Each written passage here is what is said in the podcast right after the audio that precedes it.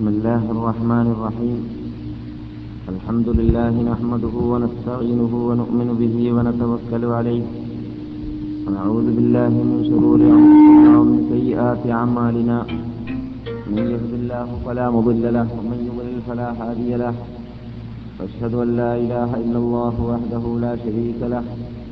وأشهد أن محمدا عبده ورسوله. أرسله بالهدى ودين الحق ليظهره على الدين كله ولو كره المشركون. أما بعد فإن أحسن الحديث كتاب الله وخير الهدي هدي محمد صلى الله عليه وسلم وشر الأمور محدثاتها وكل محدثة بدعة وكل بدعة ضلالة وكل ضلالة في النار. اللهم صل على محمد وعلى آل محمد كما صليت على إبراهيم وعلى آل إبراهيم إنك حميد مجيد. اللهم بارك على محمد وعلى آل محمد كما باركت على إبراهيم وعلى آل إبراهيم إنك حميد مجيد. رب اشرح لي صدري ويسر لي أمري واحلل عقدة من لساني يفقه قولي. اللهم إنا نسألك العفو والعافية والمعافاة الدائمة في الدين والدنيا والآخرة. إنك على كل شيء قدير. اللهم علمنا ما ينفعنا وانفعنا بما علمتنا. رب زدنا علما وألحقنا بالصالحين. حبب إلينا الإيمان وزينه في قلوبنا وكره إلينا الكفر والفسوق والعصيان واجعلنا من الراشدين.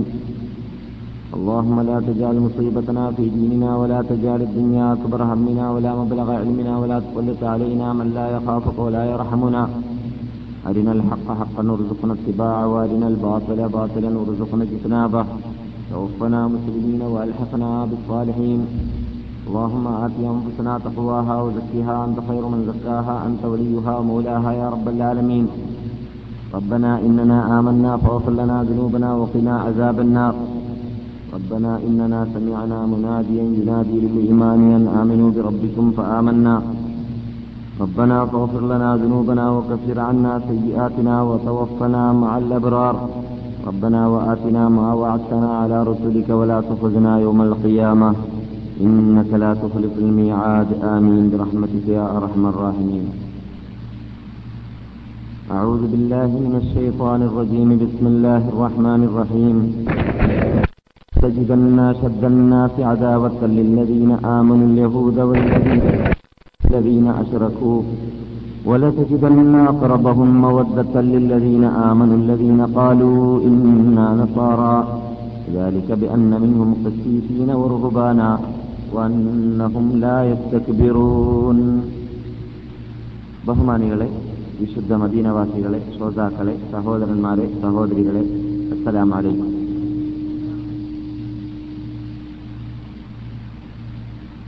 നാം മഹാനായ ഖലീഫ റസ്മാനുബിൻ അഫ്ഫാൻ ഒയ്യവാഹു ചാലാനുവിന്റെ ഹിസ്റ്ററിയിലൂടെ പലതും പഠിച്ചു കഴിഞ്ഞു.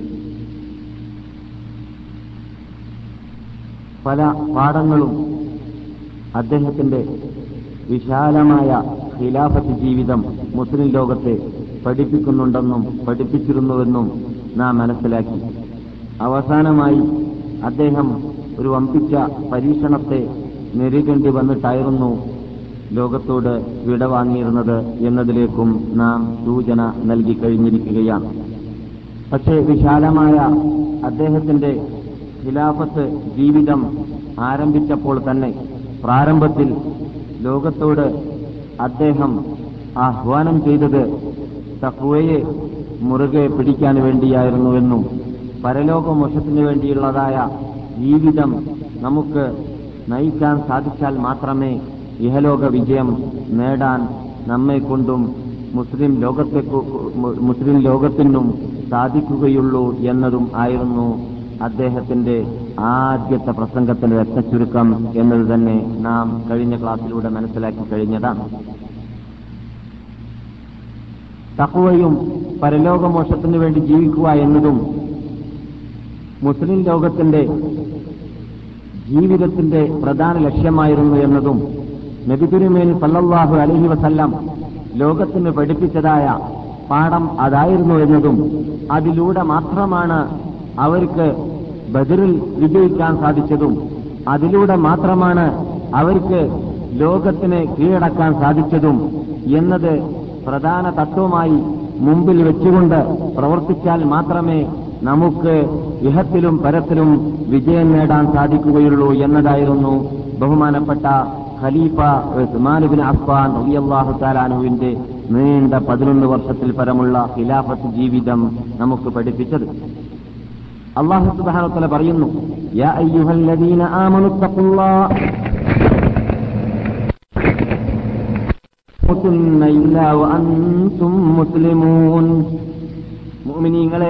നിങ്ങൾ അള്ളാഹുനെ ഭയന്നിട്ട് ജീവിക്കുക.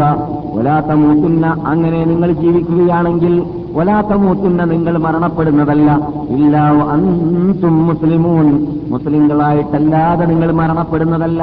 അപ്പോൾ മുസ്ലിങ്ങളായിട്ട് മരിക്കാനുള്ളതായ പ്രത്യേക ചുമതല ബാധ്യത മുത്തയായിട്ട് ജീവിക്കുക എന്നതാണ് എന്ന് ഖുർആാനിന്റെ ശാസനയായതുകൊണ്ട് തന്നെ നാം ഇഹലോകമോ ഇഹലോക വിജയമാണ്. ഇഹലോകത്തിൽ അന്തസ് ഉള്ള ജീവിതം നയിക്കലാണ് നമ്മുടെ തത്വമെങ്കിലും പരലോകമോക്ഷത്തിന് വേണ്ടിയായിരിക്കണം നമ്മുടെ ജീവിതം എന്നത്. ബഹുമാനപ്പെട്ട ഖലീഫ ഉസ്മാൻ റളിയല്ലാഹു തആലാനു അദ്ദേഹത്തിന്റെ പ്രജകളോട് ആദ്യത്തെ പ്രസംഗത്തിൽ സംസാരിച്ചപ്പോൾ ആഹ്വാനം ചെയ്തു. അതുകൊണ്ട് തന്നെ നാം സാധാരണ പറയാറുണ്ട് നമ്മെ സംബന്ധിച്ചിടത്തോളം കഥ കേൾക്കലോ ഹിസ്റ്ററി പഠിക്കലോ ഹിസ്റ്ററി ഹിസ്റ്ററി കേൾക്കലോ ഇതൊന്നും തന്നെയല്ല നമ്മുടെയും പ്രധാന ലക്ഷ്യമായിരിക്കേണ്ടത്.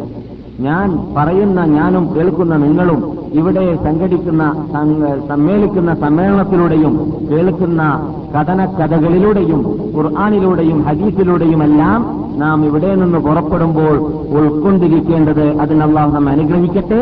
ഉൾക്കൊണ്ടിരിക്കേണ്ടത് തക്കുവയാണ് എന്നത് നാം സാധാരണ പറയാറുണ്ട്. എന്നല്ലാതെ നാം ഇവിടെ ജീവിക്കുന്ന ജീവിതത്തിലൂടെ മറ്റു നേട്ടങ്ങളാണ് നേ- മ- മറ്റു നേട്ടങ്ങൾ നേടലാണ് ലക്ഷ്യം വെക്കുന്നതെങ്കിൽ തീർച്ചയായിട്ടും നമ്മുടെ ബിസിനസ്സിൽ നമ്മുടെ കച്ചവടത്തിൽ നാം അങ്ങേയറ്റം പരാജയപ്പെട്ടവരാണ് ഇഹത്തിലും പരാജയപ്പെട്ടവരാണ് പരലോകത്തിലും പരാജയപ്പെട്ടവരാണ് എന്നത് നാം സാധാരണ പറയാറുള്ളതാണ് ولست أرى السعادة جمع مال ولكن التقي هو السعيد നാം പലപ്പോഴും കേട്ട് പരിചയമുള്ളതായ പദ്യമാണ് സഹാദത്ത് എന്നത് വിജയം ഉണ്ടാക്കലോ ബിസിനസ് ഉണ്ടാക്കലോ സമ്പത്ത് ശേഖരിക്കലോ അല്ലേ അല്ല മുസ്ലിമിനെ സംബന്ധിച്ചിടത്തോളം സഹാദത്ത് സഹാദത്ത് സഹാദത്ത് എന്ന് പറഞ്ഞാൽ വിജയം എന്നാണ് അതിന്റെ അർത്ഥം അറബി ഭാഷയിൽ. എന്നാൽ യഥാർത്ഥ വിജ- വിജയം അത് സമ്പത്തുണ്ടാക്കലേ അല്ല. ഒലാത്തിന്ന അള്ളാഹുവിന്റെ കഠിന കഠോരമായ ശിക്ഷയിൽ നിന്നിട്ട് വിലങ്ങ് തടിയുണ്ടാക്കുവാനും അള്ളാഹു സുബാനുഹുവത്താലാന്റെ ശിക്ഷയിൽ നിന്നിട്ട് രക്ഷ നേടുവാനും ആർക്ക് ഇഹത്തിൽ വെച്ചിട്ട് സാധിച്ചുവോ അവനാണ് യഥാർത്ഥ വിജയ് വിജയ് എന്ന് കവി പാടിയിട്ടുള്ളത് നാം സാധാരണ പറയാറുണ്ട് فتقوى الله غير الزاد زخرا وعند الله للأتقى مزيد فتقوى الله خير الزاد زخرا وعند الله للأتقى مزيد അള്ളാഹുനെ തക്കുവ ചെയ്ത് അള്ളാഹുനെ ഭയന്നുകൊണ്ട് ജീവിക്കുക എന്നതാണ് അള്ളാഹുവിന്റെ അടുക്കൽ ജാതായിട്ട് ഒരു ബുദ്ധിജീവിക്ക് ശേഷിക്കുന്നുള്ളൂ. ജാതെന്ന് പറഞ്ഞാൽ ചരക്ക്. തയ്യാറെടുപ്പ്. നമ്മെ സംബന്ധിച്ചിടത്തോളം തക്കവ എന്ന തയ്യാറെടുപ്പുണ്ടെങ്കിൽ മാത്രമേ നമ്മുടെ ഈ യാത്രയിൽ നമുക്ക് വിജയിക്കാൻ സാധിക്കുകയുള്ളൂ. തക്കുവ ചെയ്യുന്നവർക്ക് അള്ളാഹുന്റെ അടുക്കൽ അവൻ ഉദ്ദേശിച്ചതായ ഉപരി വിജയം അള്ളാഹു തന്നെ സൂക്ഷിച്ച് വെക്കുന്നുണ്ട്. അത് നേടിയെടുക്കുക എന്നത് തക്കോയിലൂടെ മാത്രമേ സാധിക്കുകയുള്ളൂ എന്ന് നാം ഉസ്മാനുബിൻ അഫ്ബാൻ റളിയല്ലാഹു തആലാൻഹുവിന്റെ ജീവിതത്തിലൂടെ പഠിച്ചതാണ്. മറ്റൊരു പാഠം നാം കഴിഞ്ഞ ക്ലാസ് സമാപിച്ചപ്പോൾ പറഞ്ഞതായിരുന്നു. ഖലീഫ ഉസ്മാനുബിൻ അഫ്ബാൻ റളിയല്ലാഹു ഹിസ്റ്ററിയിൽ മായം കലർത്തപ്പെട്ടിട്ടുണ്ട്. ഇസ്ലാമിക ശത്രുക്കൾ മായം കലർത്തിയിട്ടുണ്ട്. അത് മായമാണെന്ന് മനസ്സിലാക്കാത്ത മുസ്ലിം എഴുത്തുകാരും അറിഞ്ഞിട്ടോ അറിയാതെയോ അവരുടെ ഗ്രന്ഥത്തിലും കൂട്ടിച്ചേർത്തിട്ടുണ്ട്. അതുകൊണ്ട് നാം ഏത് ഗ്രന്ഥത്തിലൂടെയും ഉസ്മാനുബിൻ അഫ്ബാൻ റളിയല്ലാഹു തആലാൻഹുവിനെ കുറിച്ച് ആക്ഷേപങ്ങൾ വായിക്കുന്നുണ്ടെങ്കിൽ ആക്ഷേപങ്ങൾ കേൾക്കുന്നുണ്ടെങ്കിൽ അത് മായമാണ് എന്നത് നാം മനസ്സിലാക്കിയിരിക്കേണ്ടതാണ്. അങ്ങനെയുള്ളതായ പുസ്തകത്തെ വായിക്കുന്നതിനെ തൊട്ടും അല്ലെങ്കിൽ ആ ഭാഗത്തെ തൊട്ടെങ്കിലും വിഷയം പ്രത്യേകിച്ച് അഥവാ അങ്ങനെയുള്ളതായ മായം കലർന്ന ഭാഗത്തെ തൊട്ടെങ്കിലും അങ്ങനെയുള്ള പുസ്തകത്തിലുള്ളതായ മായത്തെക്കുറിച്ച് മനസ്സിലാക്കി കൊടുക്കുവാൻ തട്ടിപ്പിനെ കുറിച്ച് മനസ്സിലാക്കി കൊടുക്കുവാൻ കരിഞ്ചന്തയെ കുറിച്ച് മനസ്സിലാക്കി കൊടുക്കാൻ നാം ശ്രദ്ധ നമ്മുടെ ശ്രദ്ധ ഏത് സമയത്തും ചെലുത്തേണ്ടതാണെന്നും നാം ശ്രദ്ധിച്ചിരിക്കേണ്ടതാണെന്നും കഴിഞ്ഞ ക്ലാസിന്റെ സമാപനത്തിൽ പറഞ്ഞതാണ് എന്നാൽ സ്വതന്ത്ര ബുദ്ധി എന്ന പേരിൽ മനുഷ്യൻ ബുദ്ധിക്ക് സ്വാതന്ത്ര്യമുണ്ടല്ലോ. ആർക്കും എന്തും ചിന്തിക്കാമല്ലോ എന്തും പറയാമല്ലോ എന്ന ബോധത്തിൽ പലതും ചിന്തിക്കുന്ന കൂട്ടത്തിൽ പുലഫ റാഷിദീങ്ങളുടെ കാര്യത്തിലും പലരും കൈകടത്തിയിട്ടുണ്ട്. ബുദ്ധിജീവികളെന്ന് പറയുന്ന ഇസ്ലാമിക എഴുത്തുകാരാണെന്ന് പറയുന്ന പലരും അത് ചെയ്തിട്ടുണ്ട്. എന്നാൽ അങ്ങനെയുള്ളതായ തത്വം ഇസ്ലാമിലില്ല യഥാർത്ഥത്തിൽ. ഇസ്ലാമിൽ ബുദ്ധിക്ക് സ്വാതന്ത്ര്യമുണ്ട്. പക്ഷെ ആ സ്വാ- സ്വാതന്ത്ര്യത്തിന് ഒരതിർ അതിരും അതിരും ഇസ്ലാം വെച്ചിട്ടുണ്ട്. ആ അതിരെന്താണ്? ഖുർആൻ ഹദീസ്. ഖുർആൻ ഹദീസിൽ നിന്നിട്ട് മതി കടന്നു പോവുകയാണെങ്കിൽ പിന്നെ അവിടെ ബുദ്ധിക്ക് യാതൊരു വിലയും ഇസ്ലാം നൽകുന്നില്ല. പിന്നെ അവിടെ വില നൽകുന്നത് നെസ്സിനാണ് ഖുർആാനിന്റെ നസ് ഹദീസിന്റെ നസ് അതിനുള്ളതായ അതിൽ നിന്നിട്ട് വിട്ടുകിടക്കുകയാണെങ്കിൽ അംഗീകരിക്കുകയില്ല. അതിന്റെ ദാഹിറയിൽപ്പെട്ടതാണെങ്കിൽ അഥവാ അതിന്റെ അതിർത്തിയിൽപ്പെട്ടതാണെങ്കിൽ നാം കഴിഞ്ഞ ക്ലാസ്സിൽ പറഞ്ഞതുപോലെ അല ഐനി തലയുടെ മീതയും കണ്ണിന്റെ മീതയും നമുക്ക് അംഗീകരിക്കാം സ്വീകരിക്കാം. അപ്പോൾ ഖലീഫ തആല അൻഹുവിനെ കുറിച്ച് ഏത് ഗ്രന്ഥകർത്താവ് എഴുതുന്ന- എഴുതുന്നതായിട്ട് നാം കണ്ടാൽ ഏത് പ്രാസംഗികൻ പ്രസംഗിക്കുന്നതായിട്ട് നാം കേട്ടാൽ നാം നോക്കേണ്ടത് ഖുർആാനിനും ഹദീസിനും കടകവിരുദ്ധമായിട്ടാണോ അല്ലേ അദ്ദേഹത്തിനെ കുറിച്ച് പറയുന്നതെന്ന് ശ്രദ്ധിക്കുക. അങ്ങനെയാണെങ്കിൽ നാം അത് സ്വീകരിക്കാനേ പാടുള്ളതല്ല. അത് ഉസ്മാനുബിൻ കുറിച്ച് തെറി പറയുന്നതാണെന്നും അത് മായം കലർത്തപ്പെട്ടതാണെന്നും അത് കള്ള ഹദീസിലൂടെയോ കള്ള ചരിത്രത്തിലൂടെയോ വന്നതായ കിംബദന്തിയാണെന്നും നാം മനസ്സിലാക്കിയിരിക്കേണ്ടതാണെന്ന് നാം കഴിഞ്ഞ ക്ലാസ്സിലൂടെ ഇവിടെ പറയുകയുണ്ടായി.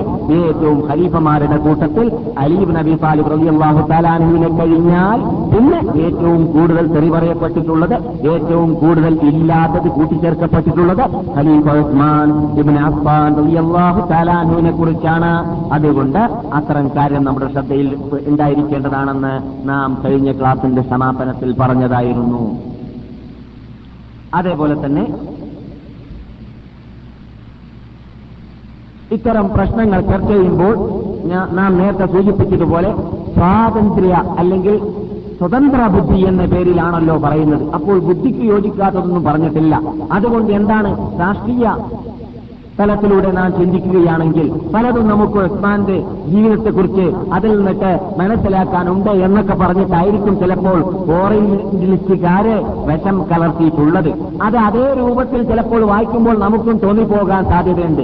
എന്നാൽ ഇത്തരം കാര്യങ്ങളിൽ നമുക്ക് പറയാനുള്ള മറുപടി ബഹുമാനപ്പെട്ട ഖലീഫ അബ്ദുൽ അസീസ് റളിയല്ലാഹു തആല അൻഹുവിനോട് യുദ്ധത്തെക്കുറിച്ചും അതുപോലെ തന്നെ ജമൽ യുദ്ധത്തെക്കുറിച്ചും ചോദിക്കപ്പെട്ടു. മുസ്ലിങ്ങളുടെ ഇടയിൽ സഹാബിവരന്മാരുടെ ഇടയിൽ ഉണ്ടായതായ യുദ്ധങ്ങളുടെ പേരാണ് സിസ്റ്റീനെന്നും ജമലെന്നും പറയപ്പെടുന്നത്. എന്നാൽ അങ്ങനെയുള്ള യുദ്ധങ്ങളെക്കുറിച്ചും അതിൽ സംഭവിച്ചതായ തർക്കത്തെക്കുറിച്ചും ചോദിക്കപ്പെട്ടപ്പോൾ ബഹുമാനപ്പെട്ട ഖലീഫ അമറുബിനിൽ അബ്ദുൽ അസീസ് അലി അള്ളാഹു തലാനു പറഞ്ഞതായ വാക്കെന്താണോ? ആ വാക്കാണ് നമുക്ക് മൂലാധാരമായിട്ട് എടുക്കാനുള്ളത് നമുക്ക് മാനദണ്ഡമായിട്ട് ഇതിൽ അംഗീകരിക്കുവാനും സ്വീകരിക്കാനുമുള്ളത് അത് നമ്മുടെ കൂടെ ഉണ്ടായിരിക്കേണ്ടതാണ്. നാം സാധാരണ നമ്മുടെ ക്ലാസ് മെമ്പർമാരെ പ്രത്യേകം ഉണർത്താറുമുണ്ട്. എന്ത്? സഹാബാക്കളെ കുറിച്ച് തെറി പറയുക സഹാബാക്കളെ കുറിച്ച് ആക്ഷേപിക്കപ്പെടുക പ്രത്യേകിച്ച് റാഷിദ്യങ്ങളെ കുറിച്ച് ആക്ഷേപിക്കപ്പെടുക. എന്നീ വിഷയങ്ങൾ ചർച്ച ചെയ്യുന്ന പുസ്തകങ്ങൾ ചർച്ച ചെയ്യുന്നതായ കേസറ്റുകൾ ചർച്ച ചെയ്യുന്നതായ പ്രസംഗങ്ങൾ കേട്ടാൽ അവിടെ നമുക്ക് പറയാനുള്ള മറുപടി എന്താണ്? അലി അബ്ദുൽ അസീസ് പറഞ്ഞതായ മറുപടി. മറുപടിയാണ് ആരാണ് ഖലീഫ Umar bin Abdul Aziz?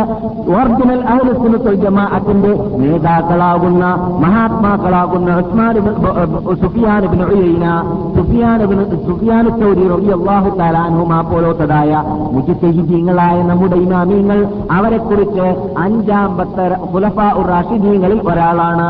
പുലഫ ഉർ റാഷിദീങ്ങളായിട്ട് നാം എണ്ണി വരുന്നത് നാല് പേരെയാണ്. ഒന്ന് Abu Bakr Siddiq Umar bin Khattab Usman bin Affan Ali bin Abi അഞ്ചാമത്തെ അഞ്ചാം പത്താളാരാണ് നീതിമാന്മാരായ നേതാവായിട്ട് ലോകം എണ്ണിവരുന്ന ഒറിജിനൽ അഹ്ലുസുന്നത്തുൽ ജമാഅത്ത് എണ്ണിവരുന്നതായ ഒരു മഹാവ്യക്തിയാണ് ബഹുമാനപ്പെട്ട മഹാനായ ഉമർബിൻ അബ്ദുൽ അസീസ് റളിയല്ലാഹു തആല അൻഹു.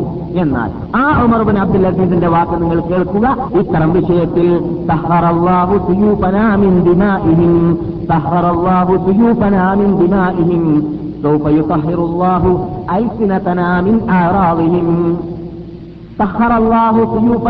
നമ്മുടെ വാളുകളെ അള്ളാഹു സുബാനോത്താല ശുദ്ധീകരിച്ചിരിക്കുകയാണ്. ദിമാഇഹിം. ആ മഹാത്മാക്കളുടെ ചോരയെ തൊട്ട് അതെ നമ്മുടെ ആ മഹാത്മാക്കൾ വിജയരായിരുന്നില്ല. അലഹമില്ല ആര് പറയുന്നു? ഉമർബിൻ അബ്ദുൽ പറയുകയാണ്. എന്തിനെ കുറിച്ച് പറയുകയാണ്? മഹാത്മാക്കളെ കുറിച്ച് തെറി പറയുന്നതായ അല്ലെങ്കിൽ മഹാത്മാക്കളാകുന്ന സഹാബാക്കളുടെ ഇടയിൽ നടന്നതായ യുദ്ധങ്ങളെ കുറിച്ച് നിങ്ങളുടെ അഭിപ്രായം എന്ത്? ആയിഷയാണോ സത്യത്തിന്റെ ഉടമ? അല്ലെങ്കിൽ മഹാവിയാണോ അല്ലെങ്കിൽ അലിയാണോ? അല്ലെങ്കിൽ ഉസ്മാനുബിൻ അഫ്ഫാനെ കുറിച്ച് പറയപ്പെടുന്നതായ ആക്ഷേപങ്ങൾ അത് അസ്ഥാനത്താണോ സ്ഥാനത്താണോ? എന്നതിനെ കുറിച്ചെല്ലാം ചോദിക്കപ്പെട്ടപ്പോൾ പറഞ്ഞതായ മറുപടിയാണ് സഹറല്ലാഹു ദിമാഅഹും മിൻ ദിമാഇഹിം. അവരുടെ സുയൂഫിനെ നമ്മുടെ സുയൂഫിനെ നമ്മുടെ വാളുകളെ അവരുടെ ചോരയെ തൊട്ട് അള്ളാഹു ശുദ്ധീകരിച്ചതുപോലെ തന്നെ അള്ളാഹുവിനോടുള്ളതായ നമ്മുടെ തേട്ടമെന്താണ്?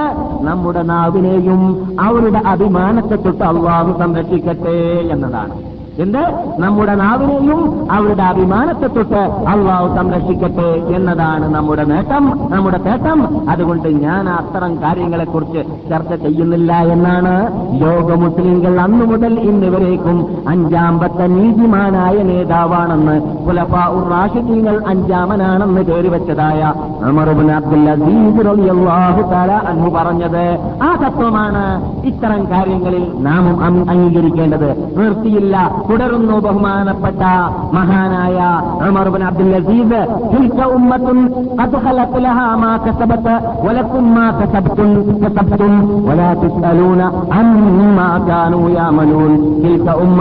അവരൊരു വിഭാഗമാണ് സമുദായമാണ്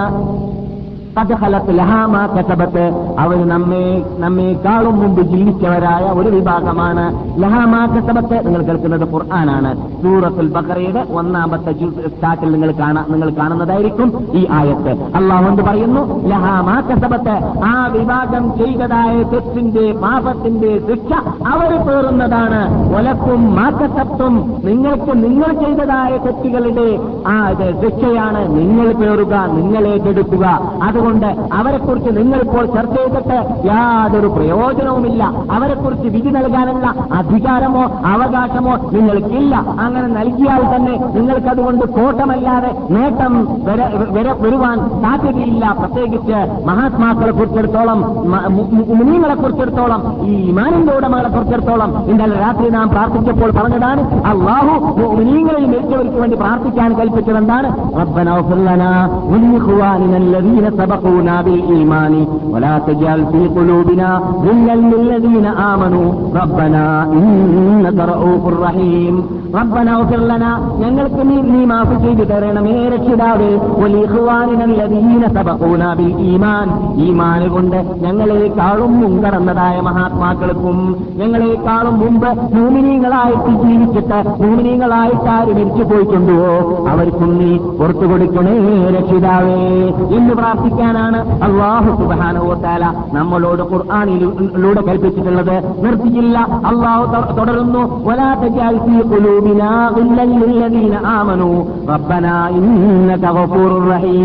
ഭൂമിനികളായിട്ട് ഞങ്ങളുടെ മുമ്പ് കഴിഞ്ഞുപോയതായ മഹാത്മാക്കളോട് അവരുടെ ഭാഗത്തിലേക്ക് ഞങ്ങളുടെ ഹൃദയത്തിൽ അസൂയുണ്ടാക്കരുത് വെറുപ്പുണ്ടാക്കരുത് രക്ഷിതാവേ. അവർക്ക് നീ മാപ്പ് ചെയ്യണേ രക്ഷിതാവേ. ഞങ്ങൾക്കും നീ മാപ്പ് ചെയ്യണേ രക്ഷിതാവേ. എന്ന് പ്രാർത്ഥന പ്രാർത്ഥിക്കാനാണ് റബ്ബുൽ ഇസ്സത്ത് കഴിഞ്ഞതായ മഹാത്മാക്കളെക്കുറിച്ച് ഭൂമിനീങ്ങളായി മരിച്ചവരാണെങ്കിൽ കൽപ്പിച്ചിട്ടുള്ളത്.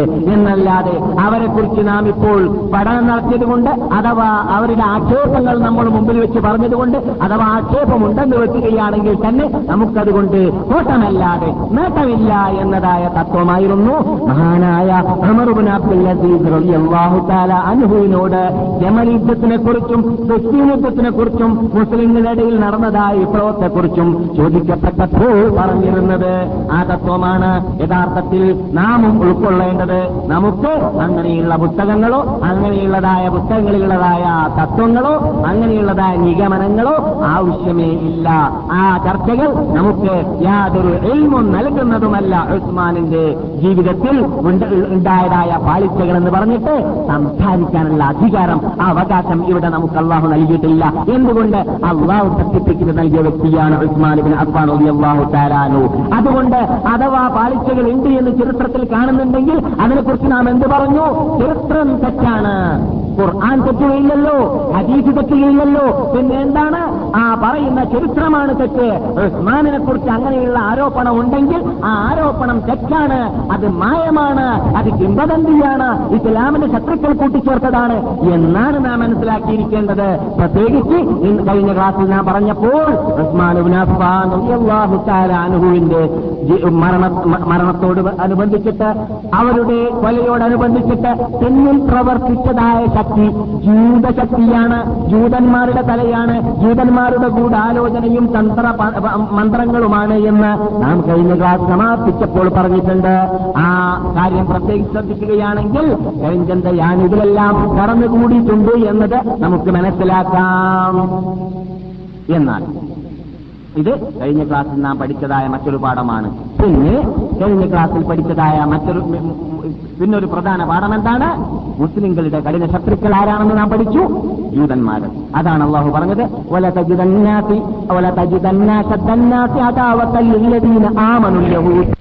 الذين أشركوا ولتجدن أقربهم مودة للذين آمنوا الذين قالوا إنا نصارى ذلك بأن منهم قسيسين ورهبانا وأنهم لا يستكبرون لتجدن أشد الناس عداوة മനുഷ്യന്മാരിൽ നിന്നൊക്കെ ഏറ്റവും ശത്രുതയുള്ളവരായിട്ട് നിങ്ങൾ കാണുന്നതായിരിക്കും രാമത്തിനാൾ വരെ നിങ്ങൾ കണ്ടുകൊണ്ടേയിരിക്കുന്നതായിരിക്കും ഇല്ലവീന ആമനു മുസ്ലിങ്ങളെ സംബന്ധിച്ചിടത്തോളം അല്യഹൂദു ഒന്നാമതായിട്ട് ജൂതന്മാരാണ് ഒലതജിതന്ന അക്രബഹും മവദ്ദ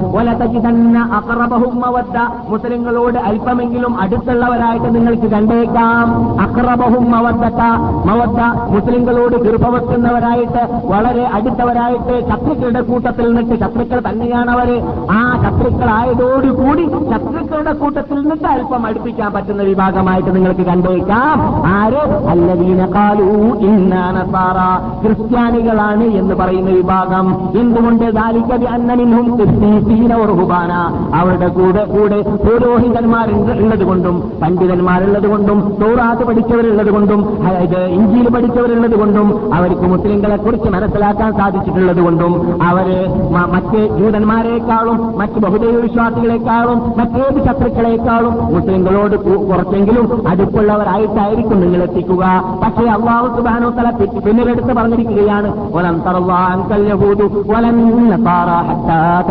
മില്ലത്തഹും അതിന്റെ അർത്ഥം അവർ ശത്രുക്കളല്ല എന്നല്ല ക്രിസ്ത്യാനികൾ ശത്രുക്കളല്ല എന്നല്ല ക്രിസ്തീയ രാഷ്ട്രങ്ങൾ നിങ്ങൾ ശത്രുക്കളല്ല എന്നല്ല. അത് നിങ്ങൾ തെറ്റിദ്ധരിച്ചു പോകരുത്. പിന്നെയോ ശത്രുതയിൽ കൂടുതൽ ശത്രുതയുള്ളത് ആരാണ് എന്നത് പഠിക്കുന്ന പഠിക്കുമ്പോൾ നമുക്ക് മനസ്സിലാക്കാൻ സാധിക്കുക.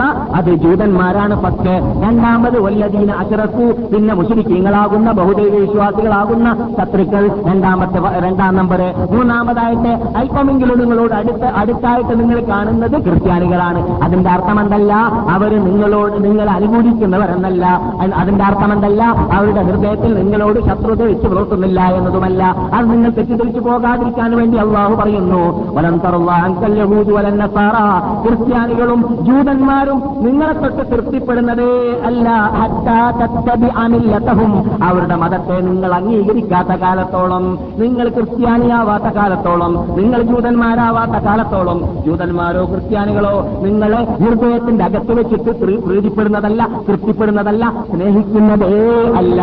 ഖുർആാനിന്റെ വാഗ്ദാന വാഗ്ദാനമാണ് അല്ലെങ്കിൽ ഖുർആാനിന്റെ വാണിംഗാണ്. ആ വാണിംഗ് നമ്മുടെ മുമ്പിൽ ഉണ്ടാവണം. ഖുർആൻ നമ്മെ പേടിപ്പിച്ചറിയിക്കുന്നു. നിങ്ങളുടെ ശത്രു ഇവ- ഇവരൊക്കെയാണ്. ഈ ശത്രുക്കളെ നിങ്ങൾ ഭയ ശത്രുക്കളാണെന്ന് തന്നെ മനസ്സിൽ ആക്കിയിട്ടായിരിക്കണം നിങ്ങൾ ജീവിക്കേണ്ടത്. എന്തിനാണത് പഠിപ്പിക്കുന്നത്? നാം കഴിഞ്ഞ ക്ലാസ്സിൽ ഇവിടുന്ന് മനസ്സിലാക്കി കഴിഞ്ഞു. ശത്രുക്കൾ എന്ത് വരു- വരികയാണെങ്കിൽ എന്ത് അനാചാരം വരികയാണെങ്കിൽ എന്ത് നമസ്കാരം വരികയാണെങ്കിൽ എന്ത് പരിഷ്കാരം വരികയാണെങ്കിൽ അത് ശത്രുക്കൾ നിന്നിട്ട് വന്നതാണ് എന്നത് നാം മനസ്സിലാക്കാൻ വേണ്ടിയാണ് അള്ളാഹു നമ്മെ ഉണർത്തുന്നത് അല്ലാത്ത പക്ഷം അവരുടെ ആചാരങ്ങൾ നിങ്ങളുടെ തലയിൽ കയറിക്കൂടും അവരുടെ അനാചാരം നിങ്ങളുടെ പ്രവർത്തനത്തിൽ കയറിക്കൂടും അവരുടെ അനാചാരങ്ങളുടെ നിങ്ങളുടെ വിശ്വാസത്തിലും നിങ്ങളുടെ ഇബാദത്തിലും നിങ്ങളുടെ ആചാരത്തിലും നിങ്ങളുടെ എല്ലാ എല്ലാ ജീവിതത്തിന് ജീവിതത്തിന്റെ തുറകളിലും കയറിക്കൂടും. അവസാനം നിങ്ങളും അവരുമായിട്ട് വ്യത്യാസമില്ലാതെയായി മാറുന്നതാണ്. അങ്ങനെ ആവുന്ന വേളയിലാണ് റസൂൽ പറഞ്ഞത്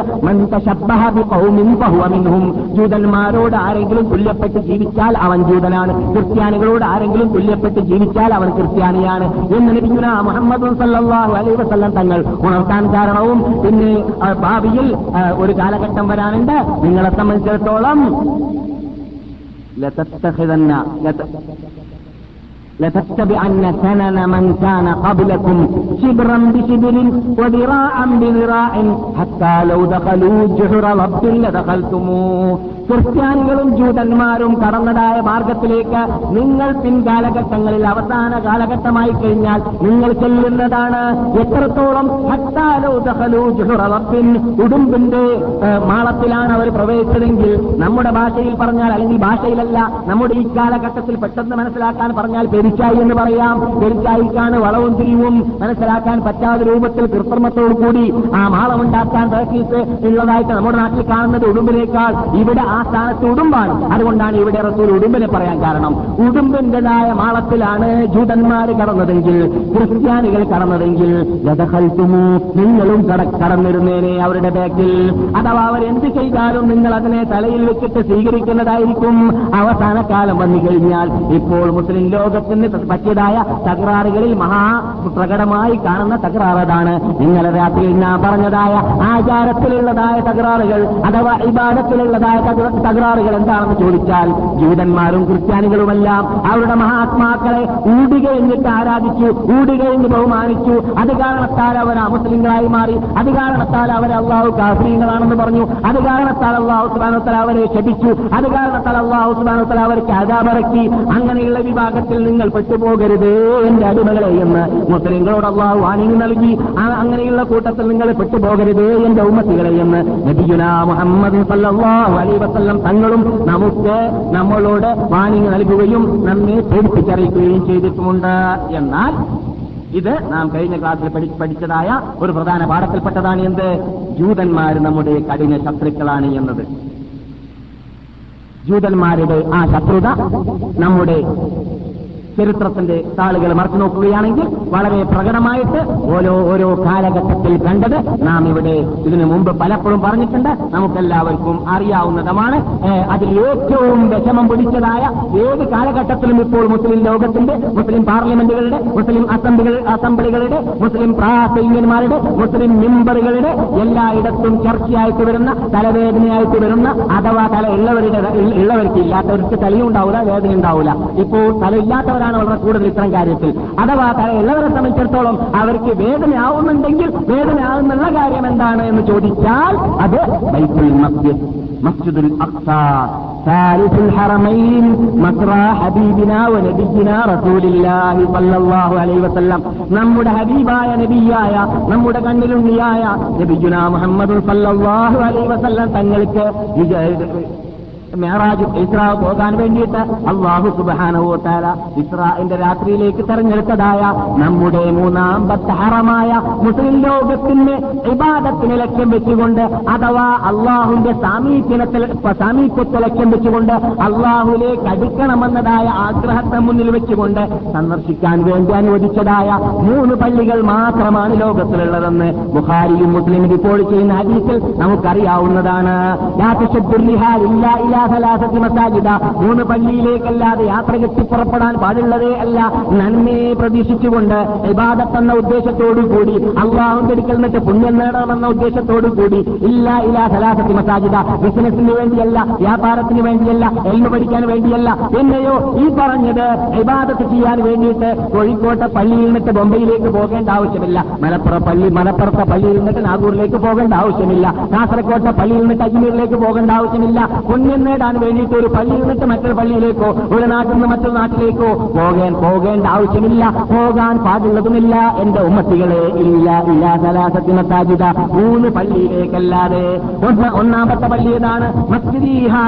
ഒന്ന് എന്റെ ഈ പള്ളിയാണ്. നബിയുന മുഹമ്മദ് വസല്ലം ഈ പള്ളിയിൽ ഇരുന്നുകൊണ്ടാണ് ഇത് സംസാരിക്കുന്നത്. അള്ളാഹ് റസൂലിന്റെ പള്ളിയിൽ ഇരുന്നുകൊണ്ടാണ് ഇത് സംസാരിക്കുന്നത്. അതുകൊണ്ട് ആദ്യം അള്ളാഹ് റസൂലിന്റെ പള്ളിയെ പറയുന്നു. വൽ ഹറാം. മറ്റൊന്ന് വിശുദ്ധ കാബ. ദേവാലയത്തെ വലയം ചെയ്തുകൊണ്ടിരിക്കുന്നതായ മസ്ജിദുൽ ഹറാം എന്ന പള്ളിയാണ്. മസ്ജിദുൽ അഫ്സ മറ്റൊന്ന് അറ്റത്ത് നിൽക്കുന്നതായ ആ പുതുത്തിലുള്ളതായ പള്ളിയാണ് മസ്ജിദുൽ അഫ്സ അങ്ങനെയുള്ളതായ ആ പള്ളി ഇന്ന് എവിടെയാണെന്ന് ചോദിച്ചാൽ നമുക്കെല്ലാവർക്കും അറിയാവുന്ന പരമാർത്ഥമാണ്. ഇന്ന് ശത്രുക്കളുടെ കയ്യിലാണ് മുസ്ലിങ്ങളുടെ കയ്യിൽ കിട്ടി കിട്ടിയിലാണ് കുട്ടികളുടെ തൊള്ളയിലേക്ക് ഹലാവ ഹലാവ ഉണ്ടല്ലോ. ഈ എന്താ പറയാ? ചോക്ലേറ്റ് കാണിച്ചിട്ട് ഒന്നോടോ തിന്നോടോ എന്നൊക്കെ പറഞ്ഞ് നമ്മൾ കാണിച്ചു കൊടുക്കാറുള്ളത് പോലെ ഇന്ന് നമ്മെ നമ്മെ കൊണ്ട് പന്താടുകയാണ്. ആരെ? ഒന്നിനും കൊള്ളരുതാത്ത വിഭാഗമാണെന്ന് അള്ളാഹു ഖുർആാനിൽ വിശേഷിപ്പിച്ചതായ ജൂതന്മാര്. അതാണ് അള്ളാഹു പറഞ്ഞത്. നിങ്ങളുടെ ശത്രുക്കളായിട്ട് നിങ്ങൾ ഒന്നാം സ്ഥാനത്ത് ഒന്നാം സ്ഥാനത്ത് നിൽക്കുന്നതായിട്ട് ക്യാമത്ത് നാൾ വരെ കാണുക. ആരെയാണ്? ജൂതന്മാരെയാണ്. ഈ പുള്ളി ഹാദിസത്തിൻ സിദ്ധഹരി സിൽവാനു ഒമാലി നക്ബത്തി കുദത്തിൽ യൗമ മആദിനുഹു خرساء ذاهلة فلا أذان ولا للناس آذان. بيت مشى أمس فيه ساحاته عمر فكيف يمرح فيه اليوم شيطان؟ لكل حادثة في الدهر سلوان. ലോകത്തിൽ സംഭവിക്കുന്ന ഏത് അപകടത്തെക്കുറിച്ചും നാം സ്മരിക്കുകയാണെങ്കിൽ അത് മറക്കാൻ സാധ്യതയുണ്ട്. അതിനെക്കുറിച്ച് നാം മറന്നു പോകാനും പിന്നെ ആ ആ ഹരി ആദിസത്തെ ആ അപകടത്തെ സ്മരിക്കുമ്പോൾ പിന്നെ ദുഃഖം വരാതിരിക്കാനും സാധ്യതയുണ്ട്. ഒരു ദുഃഖം ഒഴിച്ച് അതേതാണ്? അതോ മാലിനത്തുബത്തി കുതിസിൽ യൗമസിൽവാനോ ബൈത്തുൽ മഖ്ദിസ് നമ്മുടെ കയ്യിൽ നിന്നിട്ട് നഷ്ടപ്പെട്ടു പോയി എന്ന ദുഃഖത്തെ ദുഃഖത്തിന്റെ മുമ്പിലാണ് നമുക്ക് ഒരു നിലക്കും കണ്ണുനീര് ധാരധാരയാക്കി ഒലിപ്പിക്കുന്നത്. നിർത്താൻ പറ്റാത്ത രൂപത്തിലുള്ള വ്യസനത്തിൽ നാം ഒഴുകിപ്പോയിട്ടുള്ളത് വ്യസനിക്കട്ടെ വ്യസനിക്കാതിരിക്കട്ടെ. മുസ്ലിം ലോകം ദയനീയ ജീവിതമാണ്. ബൈത്തുൽ മക്സിസ് അവരുടെ കയ്യിലില്ലാത്ത കാലഘട്ടത്തിൽ അവർ ജീവിച്ചുകൊണ്ടേയിരിക്കുന്നത്. കൊള്ളരുതാത്തവരായിട്ട് തള്ളപ്പെട്ടവരായിട്ട് നിന്യരായിട്ടാണ് ഏത് കാലഘട്ടത്തിലെല്ലാം ബൈത്തുൽ മഖ്ദിസ് അവരുടെ കയ്യിലുണ്ടോ ശത്രുക്കളുടെ കയ്യിൽ നിലനിൽക്കുന്നുവോ? ആ കാലഘട്ടത്തിലെല്ലാം അവർക്ക് ജീവിക്കേണ്ടി വരുന്നു. അതാണ് കവി പറയുന്നത്. കുതുസിനെ സംബന്ധിച്ചിടത്തോളം പറഞ്ഞിട്ട് സമാധാനിപ്പിക്കാൻ ഇന്ന് ലോകത്തിൽ ആരെയും കണ്ടിട്ടില്ല കിട്ടിയിട്ടില്ല ഒരു സലാഹുദ്ദീൻ അയ്യൂബി വരേണ്ടിയിരിക്കുന്നു. ഒരു സലാഹുദ്ദീൻ അയ്യൂബി വരാതെ ഒരു ഉമർവൽ ഹർത്താബ് വരാതെ ആ ബൈത്തുൽ മസ്ജിദ് ശത്രുക്കട കയ്യിൽ നിന്നിട്ട് മോചിപ്പിക്കാനുള്ള മാർഗം കാണുന്നില്ല. അതുകൊണ്ട് കണ്ണുനീര് നിർത്താനുള്ള യാതൊരു സാധ്യതയും കാണുന്നില്ല.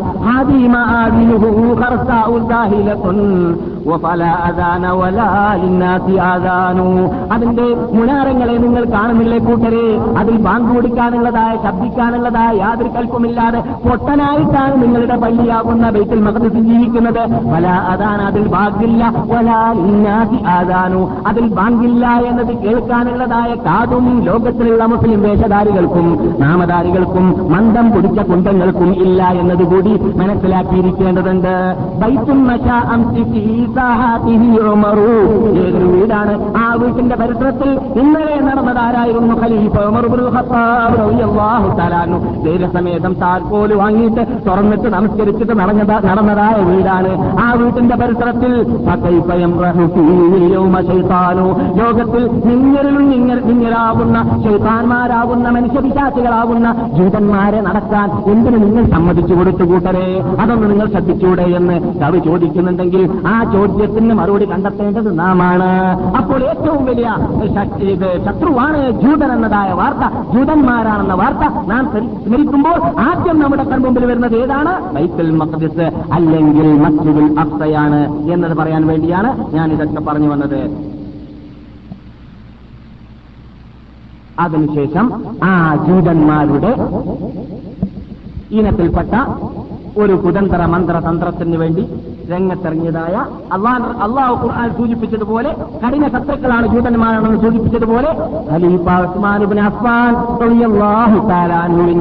അവസാന കാലഘട്ടമായപ്പോൾ അതാ അബ്ദുല്ലാഹിബിന് സബ എന്ന പേരിൽ ഒരു മനുഷ്യൻ യമൻകാരനായ ഒരു മനുഷ്യൻ അദ്ദേഹത്തിന്റെ അദ്ദേഹത്തിന് ഇബ്നു സൗദ എന്നും പറയാറുണ്ട്. കർത്തവൻ എന്നാണ് എന്റെ അർത്ഥം.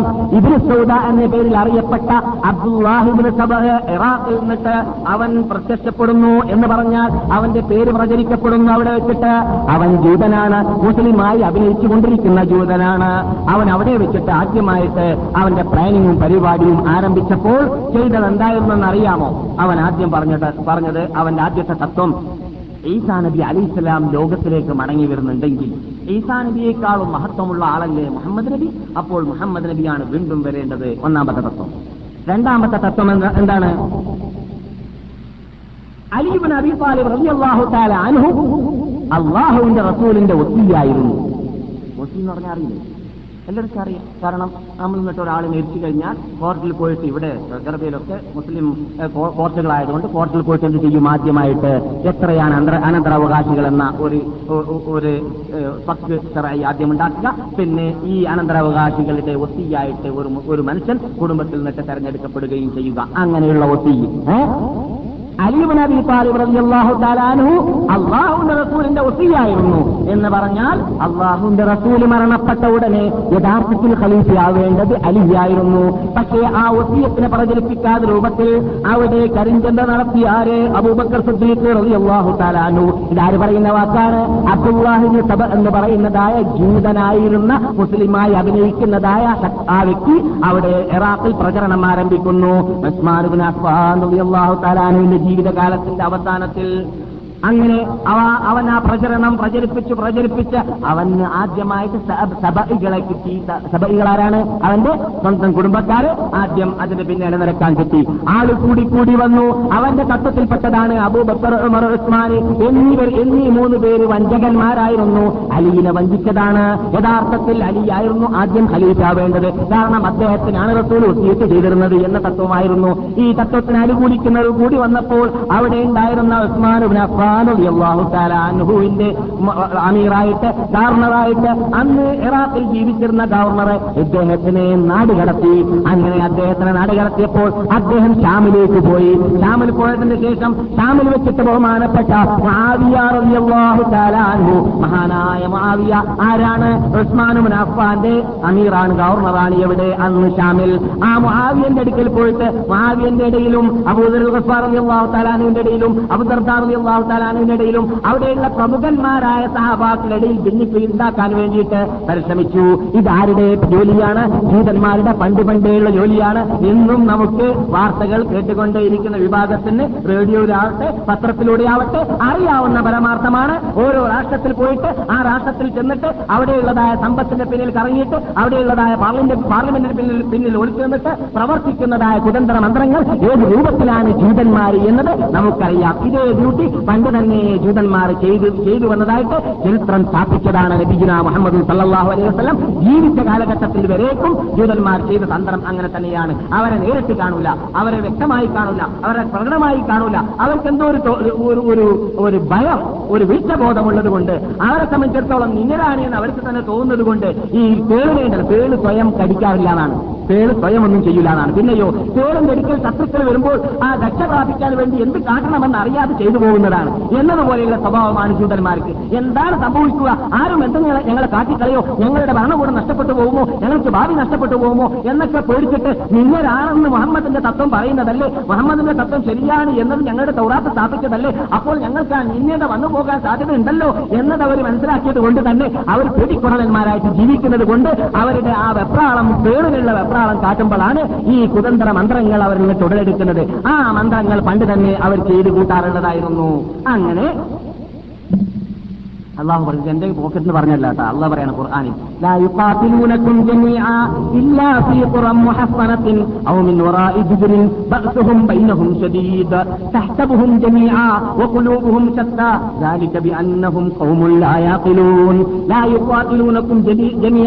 ജൂതന്മാര് നിങ്ങളോട് ഒരുമിച്ച് കൂടിയിട്ട് ഒരു പൂർക്കള യുദ്ധം ചെയ്യുന്നതേ അല്ല അവർ ചെയ്യാൻ സാധിക്കുന്നതേ അല്ല. അതിനുള്ളതായ മനോധൈര്യം അവർക്കില്ലേ ഇല്ല.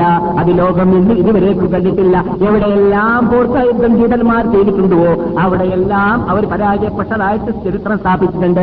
നമുക്കറിയാം ജീതന്മാർ ഒക്ടോബർ പത്താം തീയതി എന്ന പേരിൽ അറിയപ്പെടുന്നതായ ഒരു യുദ്ധം സൈനാഭൂ മരുഭൂമിയിൽ വെച്ചിട്ട് നടത്തിയപ്പോൾ അവിടെ മുസ്ലിങ്ങൾക്ക് ഈ മാനികാവേശം മറ്റു മുമ്പുള്ളതിനേക്കാളും കൂടുതലൊന്നും ഉണ്ടായത് കൊണ്ടല്ല. മറിച്ച് ചിലപ്പോൾ ഉണ്ടായിട്ടുണ്ടായേക്കാം. ഒരു ഉമ്മുകുൽസുമിന്റെ പാട്ടൊക്കെ ഒഴിവാക്കിയിട്ട് അതിന് പകരം തക്ബീർ ചെല്ലാൻ കുറച്ച് വിഭാഗമൊക്കെ മുന്നോട്ട് വന്നിട്ടുണ്ടായേക്കാം. അതിനേക്കാളും കൂടുതൽ അവിടെ അള്ളാഹു പറഞ്ഞ തത്വമാണ്. പോർക്കള യുദ്ധം ചെയ്തിട്ട് പ്രാക്ടീസ് ഇല്ല അവർക്ക്. അതുകൊണ്ട് മരുഭൂമിയിൽ ചൈന മരുഭൂമിയിൽ ഇറങ്ങിയിട്ട് യുദ്ധം ചെയ്യാൻ ആരംഭിച്ചപ്പോൾ മുസ്ലിങ്ങളുടെ മുമ്പിൽ വെച്ചിട്ട് ഇസ്രായേലികൾക്ക് ഓടേണ്ടി വന്നു.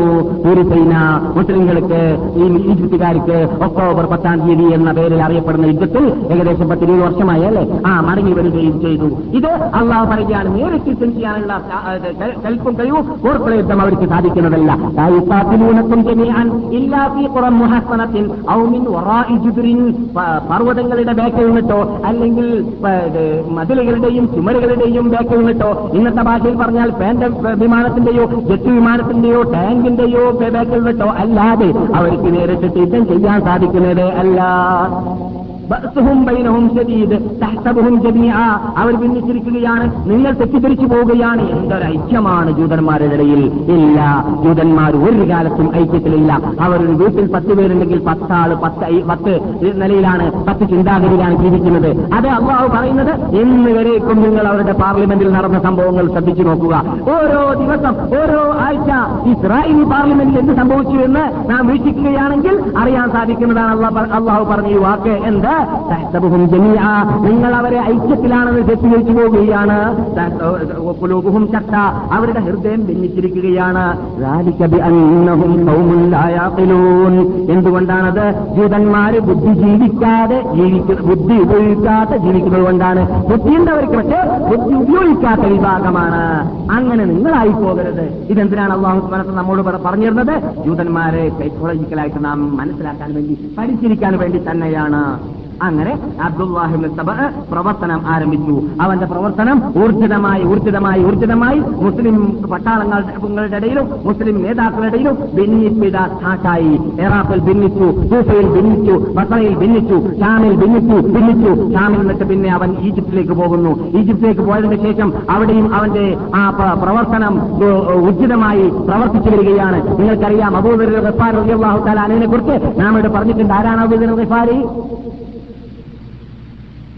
പറയൂ.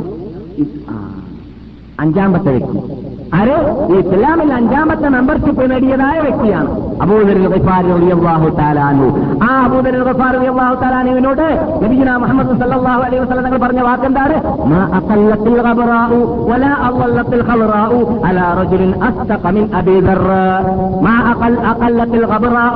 ഭൂമി ഭൂമിയുടെ നീത നടന്നിട്ടില്ല. ഇവിടെയുള്ളതായ വൃക്ഷങ്ങൾ തണലിട്ടിട്ടില്ല. ആരുടെ നീത് ഒരു മനുഷ്യന്റെ നീതയും ആരേക്കാൾ?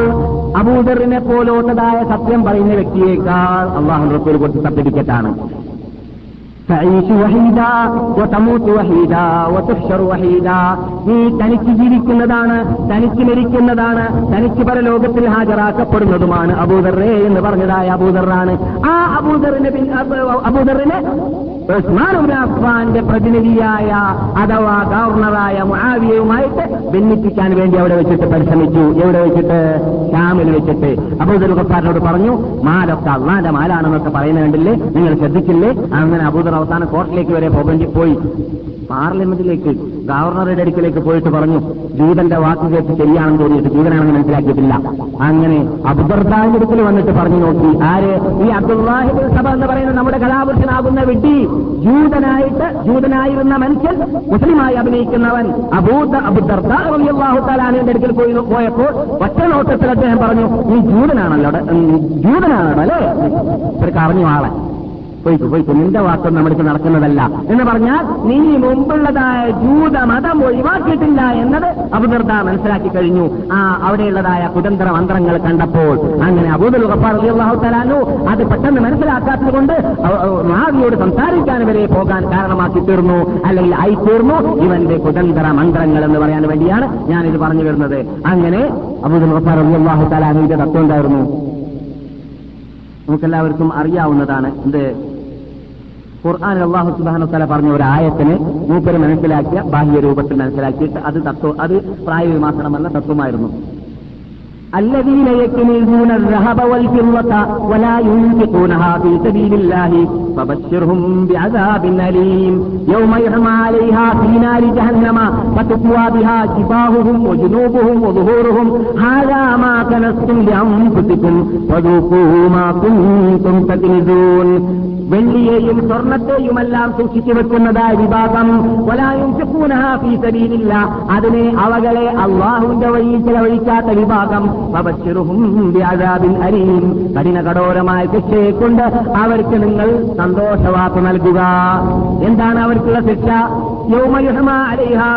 ജഹന്നം. അവരുടെ അതേ വെള്ളി കൊണ്ടും സ്വർണം കൊണ്ടും ഡോളർ കൊണ്ടും റിയാൽ കൊണ്ടും അള്ളാഹു സുധാനഭൂത്താല പല ലോകത്ത് വെച്ചിട്ട് അവരുടെ ഭാഗങ്ങളെയും അവരുടെ മുതുകളെയും അവരുടെ ജുനൂബും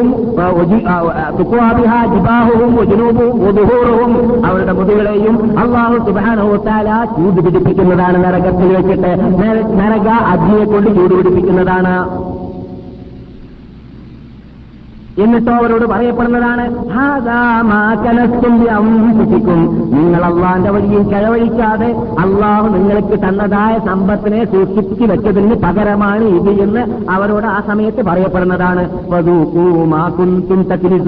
നിങ്ങൾ സൂക്ഷിച്ചു വെച്ചതിന് പകരമിതാ നിങ്ങളിപ്പോൾ ആസ്വദിക്കുക എന്ന് അവരോട് പറയപ്പെടും. എന്നൊരായത്ത് ഖുർആാനുണ്ട് ഈ ആയത്തിനെ കുറിച്ച് മൂപ്പര് മനസ്സിലാക്കുന്നത് അനുസരിച്ചിട്ട് മൂപ്പരുടെ തത്വം എന്തായിരുന്നു? ആരും വീട്ടിൽ സമ്പത്ത് സൂക്ഷിച്ചു വെക്കാൻ പാടുള്ളതല്ല എന്നതായിരുന്നു ആർക്കും സമ്പത്ത് ഉണ്ടെങ്കിൽ ആ സമ്പത്ത് മുഴുവനും അവന്റെ ആവശ്യത്തിന് ചെലവഴിച്ചു കഴിഞ്ഞാൽ പിന്നെ ഇസ്ലാമിന് വേണ്ടി ചെലവഴിക്കണം എന്ന തത്വമായിരുന്നു. ഇത് കമ്മ്യൂണിസം അല്ല ഇത് സോഷ്യലിസം അല്ല ആ തത്വമാണെന്ന് മനസ്സിലാക്കിയിട്ട് കമ്മ്യൂണിസ്റ്റുകാർ ആദ്യമായിട്ട് ലെനിന്റെയും കാർൾ മാർക്കസിന്റെയും തത്വത്തിന് വേണ്ടി അവർ പോരാടി കഴിഞ്ഞ ഉടനെ തന്നെ ഏകദേശം എഴുപത് വർഷങ്ങൾക്ക് മുമ്പ് അവർ ആദ്യമായിട്ട് ഉണ്ടാക്കിയത് അബൂദർ ഖിഫാരി എന്ന് പറയുന്ന ഇസ്റാഖിയത്തിന്റെ വ്യക്തി എന്ന് പറഞ്ഞാൽ സോഷ്യലിസത്തിന്റെ നേതാവ് എന്ന പേരിൽ അദ്ദേഹത്തിനെ കുറിച്ച് എഴുതിയിരുന്നു കമ്മ്യൂണിസ്റ്റുകാർ അത് തെറ്റാണ്. അങ്ങനെയുള്ളതായ അവർ മനസ്സിലാക്കുന്ന ശോസീകവും ബഹുമാനപ്പെട്ട അബൂദർഹു തലാനിയുടെ തത്വവും കടലും കടലാടിയുമായുള്ള വ്യത്യാസമുണ്ട് എന്നതുകൂടി നാം മനസ്സിലാക്കിയിരിക്കേണ്ടതുണ്ട്. പക്ഷേ ഖുർആാനിൽ പ്രകടമായി പറഞ്ഞ വാക്കിൽ വാക്കിന് വിപരീതമായതുകൊണ്ട്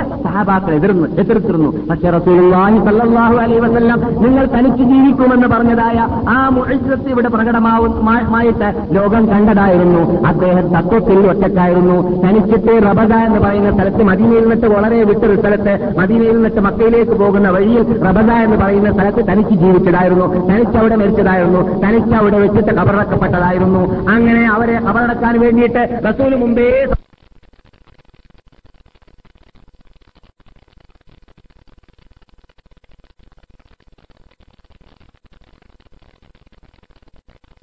ഇതിന്റെ ഹിസ്റ്ററി വിശദീകരിച്ച് കേൾക്കാൻ ആഗ്രഹമുണ്ടെങ്കിൽ അബൂ ദുരിഫാരി എന്ന പേരിൽ ഒരു കേസറ്റ് ഇവിടെ മുമ്പ് നാം സംസാരിച്ചിട്ട് സംസാരിച്ചു വെച്ചിട്ടുണ്ട്. അതിലേക്ക് മടങ്ങുക വിശദീകരിച്ചിട്ട് കേൾക്കാം. ഞാനിപ്പോൾ ഷോർട്ട് പറഞ്ഞിട്ട് ഉസ്മാനിലേക്ക് നീങ്ങുകയാണ്.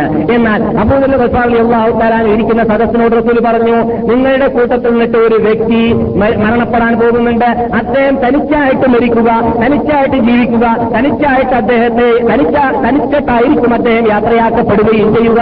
അദ്ദേഹം തനിച്ച് മരിക്കുന്ന വേളയിൽ അദ്ദേഹത്തെ കബറടക്കാൻ വേണ്ടി മുസ്ലിങ്ങളുടെ ഒരു സംഘം അവരുടെ അടുക്കിലേക്ക് വരുന്നതാണ്. അവരെ തജിഹിസ് ചെയ്യുന്നതാണ്. അവരെ പരിപാലിക്കുന്നതാണ്. അവർക്ക് വേണ്ടി നമസ്കരിക്കുന്നതാണ് എന്ന് റസൂർ തങ്ങൾ സന്തോഷവാദം നൽകിയിരുന്നു. അങ്ങനെ അബൂദർ റബദയിൽ എന്നുകൊണ്ട് വരികയാണ് സ്വന്തം ഭാര്യയും അവരുടെ കൂടെ അവർ കൊണ്ടുപോയതായ അവരുടെ ആടും മാത്രമല്ലാതെ മറ്റൊന്നുമില്ല.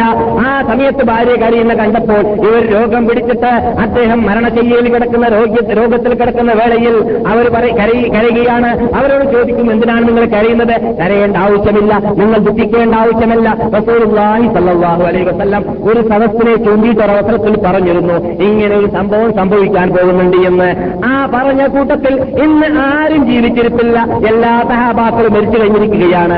ഞാൻ മാത്രമേ ആ കൂട്ടത്തിൽ ഇപ്പോൾ ജീവിച്ചിരിപ്പുള്ളൂ അതുകൊണ്ട് റസൂൽ പറഞ്ഞതായ ആ വാർത്ത ഇപ്പോൾ എന്നിലാണ് ഫിറ്റാവാൻ പോകുന്നത്. അത് വഹയിലൂടെ അള്ളാഹു സുഹാനോത്തൽ അറിയിച്ച അറിയിച്ചതനുസരിച്ചിട്ട് മുഹമ്മദ് സല്ലാഹു അലൈ വസല്ലം മുന്നറിയിപ്പ് നൽകിയതാണ്. അതുകൊണ്ട് എന്റെ പ്രിയ ഭാര്യ നിങ്ങൾ ഇക്കാര്യത്തിൽ ദുഃഖിക്കേണ്ടതില്ല.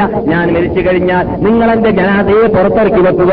പോകുന്ന യാത്രക്കാരിൽ റസൂൽ പറഞ്ഞതുപോലെ ഈ ഒരു വിവാഹം വരുന്നതും എന്റെ മയ്യത്തെ പരിപാലനം ചെയ്യുന്നതും ആയിരിക്കുമെന്ന് പറഞ്ഞു. അത് പറഞ്ഞതോടുകൂടി ഇഹലോകവാസം വെടിയുകയും ചെയ്തു. റബദ എന്ന സ്ഥലത്ത് വെച്ചിട്ട് അങ്ങനെ ഭാര്യ ആ വാക്കനുസരിച്ചിട്ട് പുറത്ത് മയ്യത്തിനെ കിടത്തുകയും അല്പസമയം കഴിഞ്ഞപ്പോൾ അന്ന് മദീനയിൽ അറിയപ്പെട്ടിരുന്ന ഏറ്റവും വലിയ പണ്ഡിതനാകുന്ന അബ്ദുല്ലാഹിബിൻ മസ്ഊദ് റളിയല്ലാഹു മദീനയിൽ മാത്രമല്ല മുസ്ലിം ലോകത്തിന്റെ നേതാവായിട്ട് അറിയപ്പെട്ടിരുന്ന പണ്ഡിതനായിരുന്നു അന്ന് അബ്ദുല്ലാഹിബിൻ മസൂദ് അബ്ദുല്ലാഹിബിൻ മസൂദ് ഏകദേശം ഇരുപതാളുമായിട്ട് ഒരു യാത്ര കഴിഞ്ഞിട്ട് തിരിച്ചു പോകുന്ന മധ്യയാണ് ഇവിടെ മയ്യത്തിനെയും ഒരു തള്ള നിന്നുകൊണ്ട് നിന്നുകൊണ്ട് മാടി വിളിക്കുന്നതും കണ്ടപ്പോൾ അബ്ദുല്ലാഹിൻ മസൂദ് അലിയല്ലാഹു താലാനോ അടുത്തു വന്നു.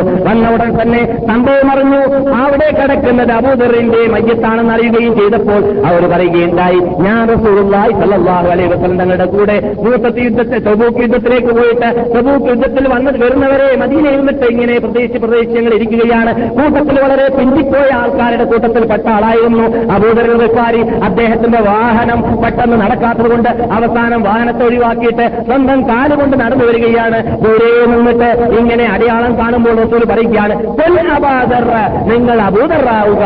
ആ വരുന്നത് അബൂദറാവട്ടെ എന്നാണ് റസൂൽവാന്റെ ഹൃദയത്തിൽ പ്രതീക്ഷയുണ്ട്. അബൂദർ പിന്തുന്ന കൂട്ടത്തിൽപ്പെട്ടതല്ല യുദ്ധത്തിൽ പങ്കെടുക്കുക തന്നെ ചെയ്യുമെന്ന് റസൂലിന് അറിയാം. അതുകൊണ്ട് ഇങ്ങനെ വരുന്നാളെ കാണുമ്പോഴെല്ലാം അങ്ങനെ പറയാറുണ്ടായിരുന്നു.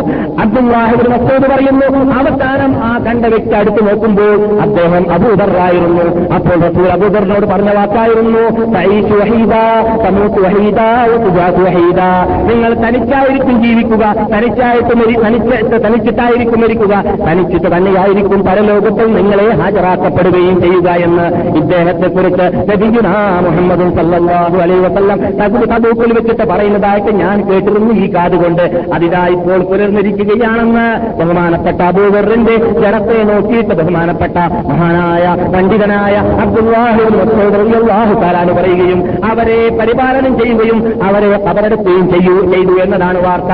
ഈ അബൂദറുമായിട്ട് ഭിന്നിപ്പിക്കാൻ ഈ വ്യക്തി പരിശ്രമിച്ചു എന്നത് പറയാനാണ് ഈ സംഭവത്തിലേക്ക് നാം നീങ്ങിയത്. അങ്ങനെ ആ പരിശ്രമങ്ങളെല്ലാം അവിടെ ഒരു നിലക്കല്ലെങ്കിൽ മറ്റൊരു നിലയ്ക്ക് വിജയിച്ചുകൊണ്ടേ ഉണ്ടായിരുന്നു. അവസാനം ഈജിപ്തിലേക്ക് വന്നു. ഈജിപ്തിലും അവിടെ ഭിന്നിപ്പിന് വേണ്ടി പരിശ്രമിച്ചു. ഈജിപ്തിൽ നടത്തിയതായ ഭിന്നിപ്പിൽ അവർ നല്ല പുരോഗതി പ്രാപിക്കുകയും ചെയ്തു എന്നതാണ് ചരിത്രകാരന്മാർ പറയുന്നത്. എന്നാൽ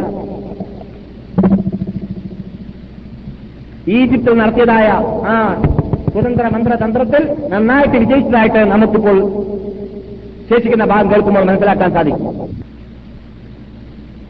കൂസയിൽ നിന്നിട്ട് ഏകദേശം ആയിരത്തി അറുന്നൂറോളം സൈന്യത്തെ. ബസറയിൽ നിന്നിട്ട് ആയിരത്തി അറുന്നൂറോളം പേര്. അല്ലെങ്കിൽ ആയിരത്തി അഞ്ഞൂറോളം പേര്. ഷാമിൽ നിന്നിട്ട് അതേ സംഖ്യ.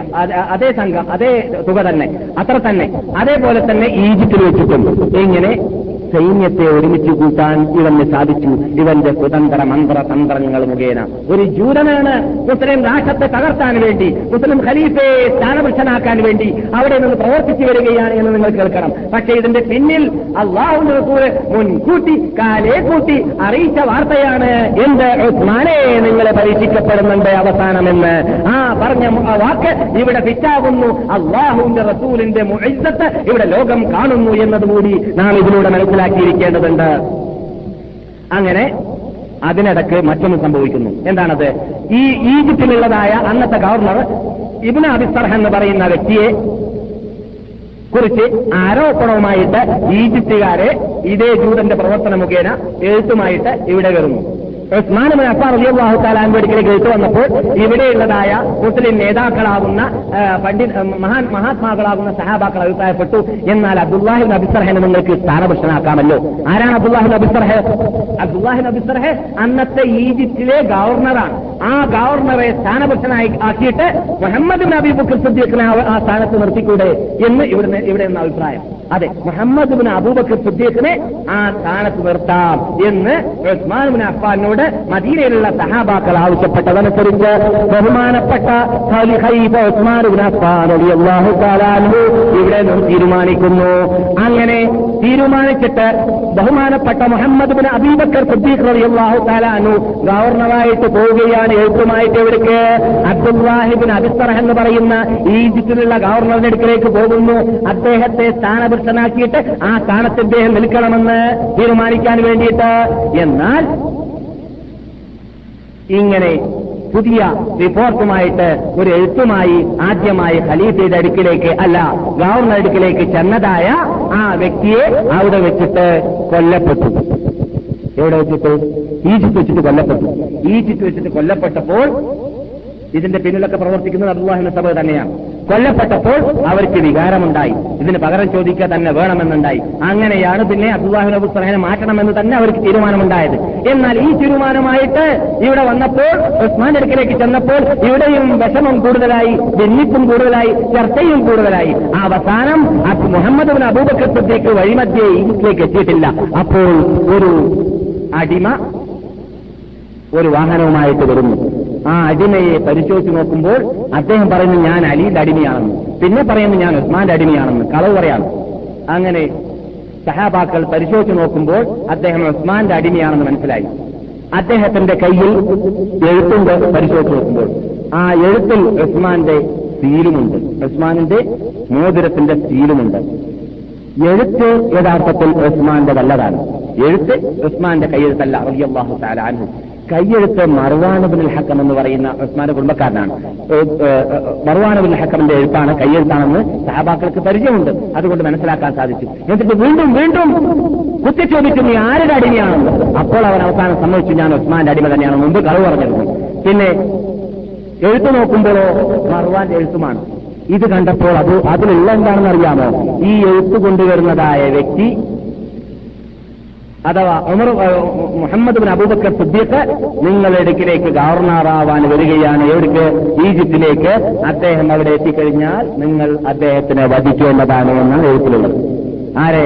ഉസ്മാൻ ബിൻ അഫ്ഫാൻ ഇവിടെ ഖലീഫ് അമീറിനെ അയച്ചിരിക്കുകയാണ് ഗവർണറെ. ആരാണ് ഗവർണറായിട്ട് പോകുന്നുള്ളത് മുഹമ്മദ് ബിൻ അബൂബക്കർ സിദ്ദീഖ്. ഈ മുഹമ്മദ് ബിൻ അബൂബക്കർ സിദ്ദീഖിനെ വധിക്കണമെന്നാണ് എഴുത്തുമായിട്ട് ആര് പോകുന്നുള്ളത് ഈ കർത്ത അടിമ പോകുന്നുള്ളത്.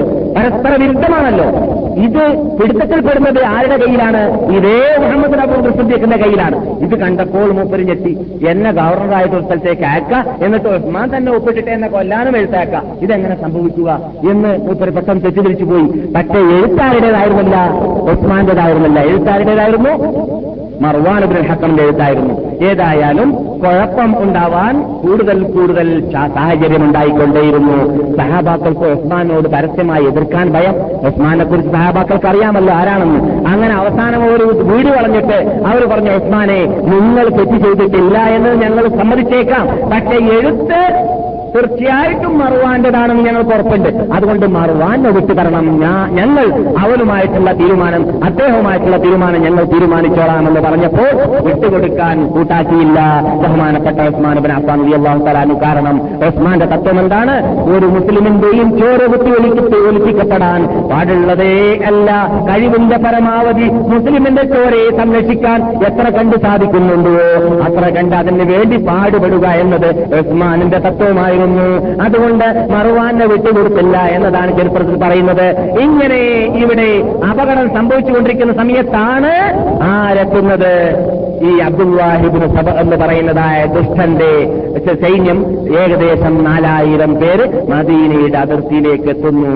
ഇവിടെ ആളില്ലാതെ തീ കത്തിച്ചിട്ട് മുസ്ലിങ്ങളുടെ ഇടയിൽ ഭിന്നിപ്പുണ്ടാക്കാനുള്ളതായ കൃത്രിമ എഴുത്തുകൾ ഉണ്ടാക്കിയിട്ട് തോന്നി എല്ലാ നിലക്കുള്ളതായ ചുറ്റുപാട് ശരിക്ക് കിട്ടിച്ചിട്ട് ആഭ്യന്തര വിപ്ലവം ഉണ്ടാക്കാനും മുസ്ലിങ്ങൾക്ക് ഉസ്മാനോട് വെറുപ്പുണ്ടാക്കാനുള്ളതായ പരിശ്രമങ്ങളെല്ലാം ഒരു ജൂതന്റെ തലയിലൂടെ അവിടെ കിട്ടിച്ചു വിട്ട ശേഷം ജൂതനോടുകൂടി വരികയാണ് ഇബുദു സൗദ എന്നാണ് അവനെ കുറിച്ച് അറിയപ്പെടുക. ഈജിപ്തിൽ നിന്ന് വന്നതായ പട്ടാളത്തിന്റെ തലവനായിട്ട് ഇബുദു സൗദ ആണ് ഉണ്ടായിരുന്നത് അതേപോലെ തന്നെ മറ്റു ഓരോ സ്ഥലങ്ങളിൽ നിന്നിട്ട് ഓരോ വ്യക്തികളായിരുന്നു നേതൃത്വം വഹിക്കുന്നത്. പക്ഷേ ഈജിപ്തിൽ നിന്നിട്ട് നേതൃത്വം വഹിച്ചതായ വിഭാഗത്തിന്റെ പേരാണ് നേതൃത്വത്തിന്റെ പേരാണ് ഇബിൻ സൗദ അതാവ അബ്ദുല്ലാഹിബിൻ സബ എന്ന്. അതേപോലെ ഹാഫ്തി എന്ന് പറയുന്ന ഒരു വ്യക്തിയാണ് ഈ ഇത് സിറിയയിൽ നിന്നിട്ട് വന്നതായ നേതൃത്വത്തിന്റെ നേതൃത്വത്തിലുണ്ടായിരുന്നത്. എന്നാൽ അവരിവിടെ എത്തിയ ഉടനെ തന്നെ അലീബ് നബി സാലിബ് അള്ളാഹു താലാൻ അവരെ അടുക്കിലേക്ക് ചെന്നു. അവരുമായിട്ട് യുദ്ധം ചെയ്യുന്നതിനും പോരാടുന്നതിനും പകരം ഒത്തുതീർപ്പിലെത്താൻ വേണ്ടിയിട്ട് പോയിട്ട് അവരോട് ചോദിച്ചു നിങ്ങൾ എന്തിനാ വന്നത്? പലപ്പോഴും പലതും പറയാം. ഓരോ നിമിഷത്തിൽ വാക്ക് മാറ്റി പറഞ്ഞുകൊണ്ടേയിരിക്കുകയാണ്. അവർ ഒരവസരത്തിൽ പറഞ്ഞു ഇവിടെ അബൂബക്കർ സിദ്ദീഖിന്റെ മകനെ വഞ്ചിക്കപ്പെട്ടു എന്ന് അറി- അറിഞ്ഞതുകൊണ്ട് ഞങ്ങൾ പകരം ചോദിക്കാൻ വന്നതാണെന്ന് പറഞ്ഞു. അപ്പോൾ അലി പറഞ്ഞു അതെങ്ങനെ നിങ്ങൾ അറിഞ്ഞു? അതെങ്ങനെ നിങ്ങൾ അറിഞ്ഞത്? അപ്പോൾ നിങ്ങളും അതുമായിട്ട് എന്താ ബന്ധമുള്ളത്? അപ്പം തന്നെ അലി മനസ്സിലാക്കി ഈ വന്ന കത്തും ഈ ഒപ്പും ഈ എഴുത്തും ഇതെല്ലാം ഈജിപ്തിൽ നിന്ന് വന്നതായ സ്ത്രീയിൽ നിന്നിട്ട് വന്നതായ ഇറാഖിൽ നിന്നിട്ട് വന്നതായ പട്ടാളത്തിന്റെ പിന്നിൽ പ്രവർത്തിച്ച അതേ ശക്തിയാണ് ഇവിടെയും നടന്നതായ ആഭ്യന്തര വിപ്ലവത്തിന്റെ പിന്നിൽ പ്രവർത്തിച്ചതെന്ന് ബഹുമാനപ്പെട്ട അലീബ് നബി താലിബ് തആല അൻഹുവിന് മനസ്സിലായിട്ട് അലി അവരോട് പറയുകയുണ്ടായി നിങ്ങളുടെ തദീബീറായിരുന്നു ഈ സംഭവിച്ചതൊക്കെ അല്ലേ?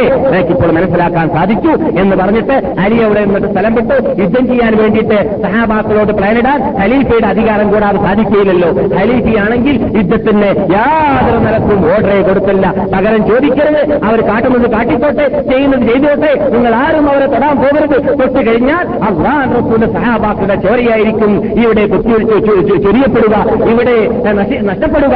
അതുകൊണ്ട് ഒരു സഹാബിയുടെ ഒരു മുസ്ലിമിന്റെ ചോര നഷ്ടപ്പെടാൻ ഞാൻ കാരണക്കാരായി തീരാൻ പാടുള്ളതല്ല. അവർക്ക് എന്നെ കൊല്ലാനാണ് ആഗ്രഹമുള്ളെങ്കിൽ ഉള്ളതെങ്കിൽ അവർ കൊന്നോട്ടെ. ഞാൻ തിരാപത്തെ ഒഴിവാക്കി കൊടുക്കുന്നതല്ല. കൊല്ലുന്നെങ്കിൽ കൊന്നോട്ടെ. അതിന് ഞാൻ തയ്യാറാണ് എന്നാലും നിങ്ങൾ അവരോട് യുദ്ധം ചെയ്യരുത് എന്നായിരുന്നു ഖലീഫ ഉസ്മാനുബിൻ അഫ്ഫാൻ റളിയല്ലാഹു തആല അൻഹുവിന്റെ ഓർഡർ അതനുസരിച്ച് അവരാരും ഇവരോട് നേരിടാൻ പോയില്ല. പക്ഷേ അവരിൽ നിന്നിട്ട് ബസറയിൽ നിന്നിട്ടും കൂബയിൽ നിന്നിട്ടും വന്ന വിഭാഗം ഞങ്ങൾക്ക് വേണ്ടത് സുബൈറായിരുന്നു എന്ന് പറഞ്ഞിരുന്നു ഖലീഫ വേണ്ടത്.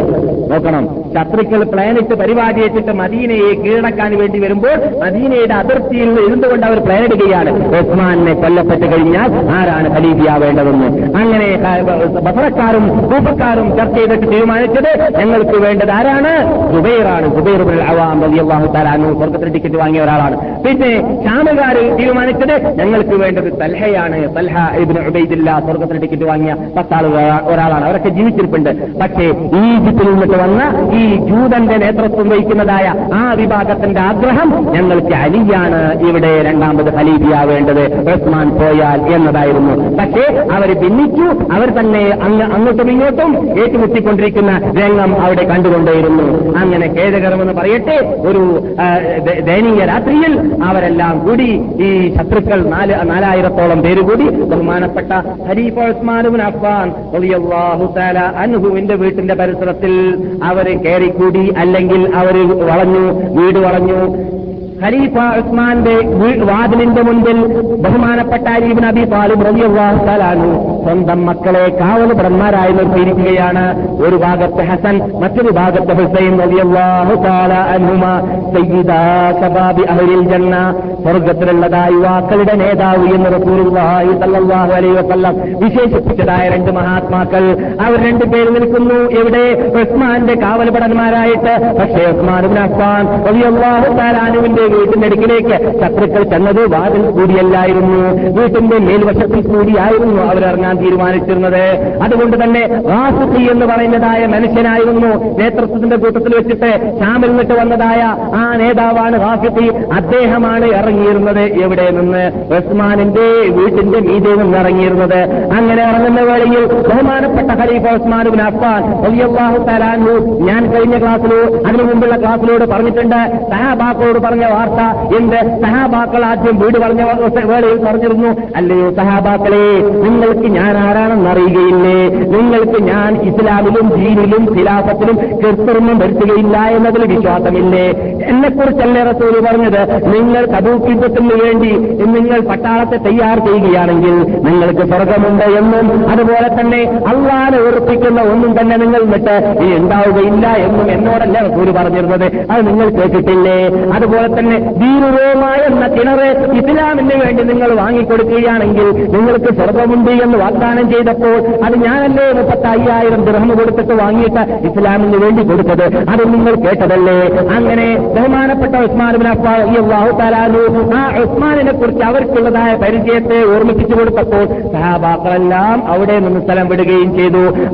സിദ്ദീഖിന്റെ മകനും അവിടെ ചെന്നു എന്നൊക്കെ ചരിത്രത്തിൽ കാണുന്നു. അപ്പോൾ വാപ്പാനെ കുറിച്ച് ഓർമ്മപ്പെടുത്തി കൊടുത്തപ്പോൾ അബൂബക്കർ സിദ്ദീഖിന്റെ മകൻ അവിടെ നിന്ന് തോപ ചെയ്തിട്ട് പാശ്ചാത്തപ്പിച്ചിട്ട് രക്ഷിതാവേ ഉസ്മാനിന്റെ ചോരയുമായി ഈ വിപ്ലവമായിട്ട് ഞാൻ യാതൊരു നിലക്കും പങ്കില്ല എന്ന് പറഞ്ഞുകൊണ്ട് കൂറില്ല എന്ന് പറഞ്ഞുകൊണ്ട് പാശ്ചാത്തപ്പിച്ചുകൊണ്ട് അവിടെ നിന്ന് മുഹമ്മദ് അബൂബക്കർ സിദ്ദീഖും സ്ഥലം വിട്ടു. ചുരുക്കത്തിൽ നിങ്ങൾ വളരെ അടിവരേക്ക് മനസ്സിലാക്കേണ്ട കാര്യം എന്താണ് ഇവിടെ? ഈ വിപ്ലവത്തിൽ സഹാബാക്കൾ പങ്കാളികളല്ല. ഈ വിപ്ലവത്തിൽ സഹാബാക്കൾക്ക് യാതൊരു പങ്കുമില്ല. അവരാരും അവർ കൂറുകൂടിയിട്ടില്ല. അവരെ കുറിച്ച് നാം ആക്ഷേപിക്കാൻ പാടുള്ളതുമല്ല.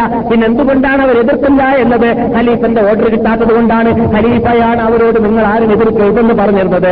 അങ്ങനെ അവസാനം ബഹുമാനപ്പെട്ട ഉസ്മാനുബിനാഫാനുവിന്റെ അടുക്കലേക്ക് ഈ ദുഷ്ടനായ കാസുത്തീനീതയിൽ നിന്നിറങ്ങുകയും അദ്ദേഹം ഉസ്മാനുബിനാഫാനെ വധിക്കാൻ വേണ്ടിയിട്ട് ആദ്യത്തെ ഇടിയിടിച്ചു ആദ്യത്തെ ഇടിയിടിച്ചിട്ട് രണ്ടാ രണ്ടാമത്തെ ഇടിയെ തകർത്താൻ എതിർക്കാൻ വേണ്ടിയിട്ട് ആ ബഹുമാനപ്പെട്ട ഉസ്മാനുബിൻ അഫ്ഫാൻ താല തആല അൻഹുവിന്റെ ഭാര്യ നായില റളിയല്ലാഹു തആല അൻഹ പാടുപെട്ടെങ്കിലും അവരുടെ കൈ നഷ്ടപ്പെട്ടു പോയി. അവർക്ക് അതിന് യാതൊരു പ്രയോജനവും ഉണ്ടായില്ല. അങ്ങനെ കൊന്ന വാർത്തയാണ് പിന്നെ മുസ്ലിംകൾ കേൾക്കുന്നത്. അതിനു മുമ്പ് അവിടെ ഗേറ്റ് കീപ്പർമാരായി നിൽക്കുന്ന ഹസൈൻ ഹുസൈൻ വരേക്കും മരണവാർത്ത അറിഞ്ഞിരുന്നില്ല പെട്ടെന്ന് നായില അട്ടഹാസ് പറയുന്നു എന്റെ ഭർത്താവിനെ മുസ്ലിങ്ങളുടെ ഖലീഫയെ കൊല്ലപ്പെട്ടു കൊല്ലപ്പെട്ടു എന്ന വാർത്ത അവിടെ നിന്ന് അട്ടഹാസിച്ച് പറഞ്ഞപ്പോഴാണ് കാവലഭടന്മാർ വരേക്കും അറിയുന്നത്. ഉസ്മാൻ കൊല്ലപ്പെട്ടു എന്ന വാർത്ത. ഈ വാർത്ത അറിഞ്ഞപ്പോൾ ബഹുമാനപ്പെട്ട അലീബിൻ അബി താലിബിന് നിൽക്കാൻ സാധിക്കില്ല. അദ്ദേഹത്തിന് ദുഃഖം സഹിക്കവയ്യാത്ത ദുഃഖമുണ്ടായിട്ട് ഓടി വന്നിട്ട് ആദ്യമായിട്ട് ഇടിച്ചതാരിയായിരുന്നു സ്വന്തം മക്കളാകുന്ന ഹസൻ ഹുസൈൻ അൻഹുമ.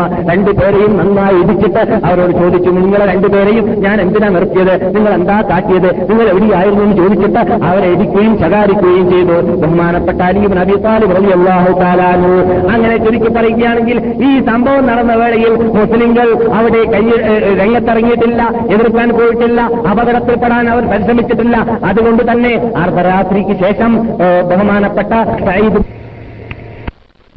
അല്ലെങ്കിൽ ജുബൈർ ഇബ്നു മുത്തൈം റളിയല്ലാഹു തആല അൻഹുവിന്റെ നേതൃത്വത്തിലായിരുന്നു ആ ബഹുമാനപ്പെട്ട ഉസ്മാൻ ഇബ്നു അഫ്ഫാൻ റളിയല്ലാഹു തആല അൻഹുവിന്റെ മയ്യത്ത് പരിപാലനം നടന്നിരുന്നതും അവരെ കബറടക്കപ്പെട്ടിരുന്നതും. പക്ഷേ കബറടക്കാൻ വേണ്ടി പരിശ്രമിച്ചപ്പോൾ ബക്കയിൽ കബറടക്കാൻ അവിടുത്തെ ചുറ്റുപാടിന്റെ സാഹചര്യത്തിന്റെ ആ ചുറ്റുപാടിന്റെയും സാഹചര്യത്തിന്റെയും ഗൗരവം കൊണ്ട് സാധിച്ചിരുന്നില്ല അവർക്ക്. ബക്കയിൽ മുസ്ലിങ്ങളുടെ കബർസ്ഥാനത്തിൽ കബറടക്കാൻ അങ്ങനെ കബർസ്ഥാനത്തിന് പുറത്തായിരുന്നു ഖലീഫ ഉസ്മാൻ അഫ്ഫാൻ. അൻഹുവിന്റെ ജഡത്തെ കബറടക്കിയിരുന്നത് ഇപ്പോൾ കാണുന്ന സ്ഥലം ഉസ്മാന്റെ കബറായിട്ട് നാം ഇപ്പോൾ കാണുന്ന സ്ഥലമുണ്ടല്ലോ. അത് അവരെ കബറടക്കിയിരുന്ന സമയത്ത് എന്തായിരുന്നില്ല? ബക്കയിൽപ്പെട്ട സ്ഥലമായിരുന്നില്ല. പുറത്തുള്ള സ്ഥലമായിരുന്നു. ബക്കയിൽ എന്ന് പറയുന്നത് ഉയർന്നു നിൽക്കുന്നതായ മദീനത്തെ പള്ളിയോട് അടുത്ത് നിൽക്കുന്നതായ ആ സ്ഥലത്തിന്റെ പേര് മാത്രമാണ് ബക്കയൽ എന്ന് പറയുന്നത്. അഥവാ മുസ്ലിങ്ങൾ ഇവിടെ പണ്ട് കാലഘട്ടങ്ങളിൽ അമുസ്ലിങ്ങൾ ഇസ്ലാം വരുന്നതിന് മുമ്പും ഇസ്ലാമിന്റെ സ്റ്റാറ്റിലെല്ലാം മറച്ചിരിക്കാൻ വേണ്ടി മുസ്ലിങ്ങൾ പോയിരുന്നതായ സ്ഥലമായിരുന്നു. ബക്കയൽ വർത്തത് പിന്നെയാണ് തിരുസല്ലാഹു അലൈ വസ്ലം തങ്ങൾ പള്ളി കെട്ടിയതായ സ്ഥലത്തുണ്ടായിരുന്നതായ ആ മുസ്ലിങ്ങളുടെ കബർ കബർസ്ഥാനത്തെ ക്ലിയറാക്കിയിട്ട് കളച്ചു മറിച്ചിട്ട് ആ ഭൂമിയെ ശുദ്ധീകരിച്ചിട്ട് അവിടെ റസൂൽ പള്ളി കെട്ടിയ ശേഷം പിന്നെ ഈ ബക്ക എന്ന് പറയുന്ന സ്ഥലത്തെ മുസ്ലിങ്ങളുടെ കബർസ്ഥാനമാക്കി മാറ്റി മാറ്റിയത്. ആ കബർസ്ഥാനത്തിൽ പെട്ടതായ സ്ഥലമായിരുന്നില്ല. അൻഹുവിനെ ഖബർ അടക്കിയിരുന്നതായ സ്ഥലം. ഈ റിപ്പോർട്ട് അവിടെ കബറിനെ കുറിച്ച് സംസാരിക്കുമ്പോൾ ബഹുമാനപ്പെട്ട സയ്യിദ് ഇബ്നുൽ മുസയ്യിബ് റഹ്മത്തുള്ളാഹി അലൈഹി. ആരാണ്? സയ്യിദ് താബിഈൻ താബിഈങ്ങളുടെ നേതാവാണ്. താബിഈങ്ങളുടെ നേതാവായ സയ്യിദ് ഇബ്നുൽ മുസയ്യിബ് റഹ്മത്തുള്ളാഹി അലൈഹി. സയ്യിദ് ഇബ്നുൽ മുസയ്യിബിനെ കുറിച്ച് പറയുമ്പോൾ ഒന്ന് നാം മനസ്സിലാക്കിയിരിക്കേണ്ടതുണ്ട്. ആരാണ് സയ്യിദ് എന്ന് നാം പലപ്പോഴും പറഞ്ഞിട്ടുണ്ട്. മദീനയിൽ സ്ഥിരതാമസമായി ഉറപ്പിച്ച വ്യക്തിയാണ് അദ്ദേഹത്തിന് കണ്ണിന് സുഖമില്ലാതെ ആയിരുന്ന വേളയിൽ അദ്ദേഹത്തിന്റെ മക്കൾ അദ്ദേഹത്തോട് പറയുകയുണ്ടായി വാദി ആക്കിക്കിൽ പോയിട്ട് ഇന്ന് ഇസ്ലാമിക് യൂണിവേഴ്സിറ്റിയുള്ളതായ ഭാഗമാണ് വാദി ആക്കിക്ക് എന്ന് പറയുന്നത്. അവിടെ അന്ന് പൂന്തോപ്പുകളും അതുപോലെ തന്നെ കൃഷി സ്ഥലവുമുള്ളതായ ഒരു ഭാഗമായിരുന്നു. അവിടെ പോയിട്ട് നിങ്ങൾക്ക് വിശ്രമിച്ചൂടെ. കണ്ണിനുള്ളതായ ചൂട് തലപ്പിക്കാൻ നന്നല്ലേ എന്ന് ചോദിച്ചപ്പോൾ ആ മഹാനായ സയ്യിദ് സയ്യിദ് അഹമ്മത്തുല്ലാഹി അലൈ മക്കളോട് പറയുകയുണ്ടായി മക്കളെ ഞാൻ നാൽപ്പത് കൊല്ലമായി മദീനത്തെ പള്ളിയിലുള്ളതായ ബാങ്ക് വിളിക്കാൻ വേണ്ടി ബാങ്ക് വരുമ്പോൾ ഞാൻ പള്ളിയിലാണ്. ഒരു ബാങ്കും എന്റെ കാതിൽ കേൾക്കാതെ മദീനത്തെ പള്ളിയിൽ കടന്നുപോയിട്ടില്ല.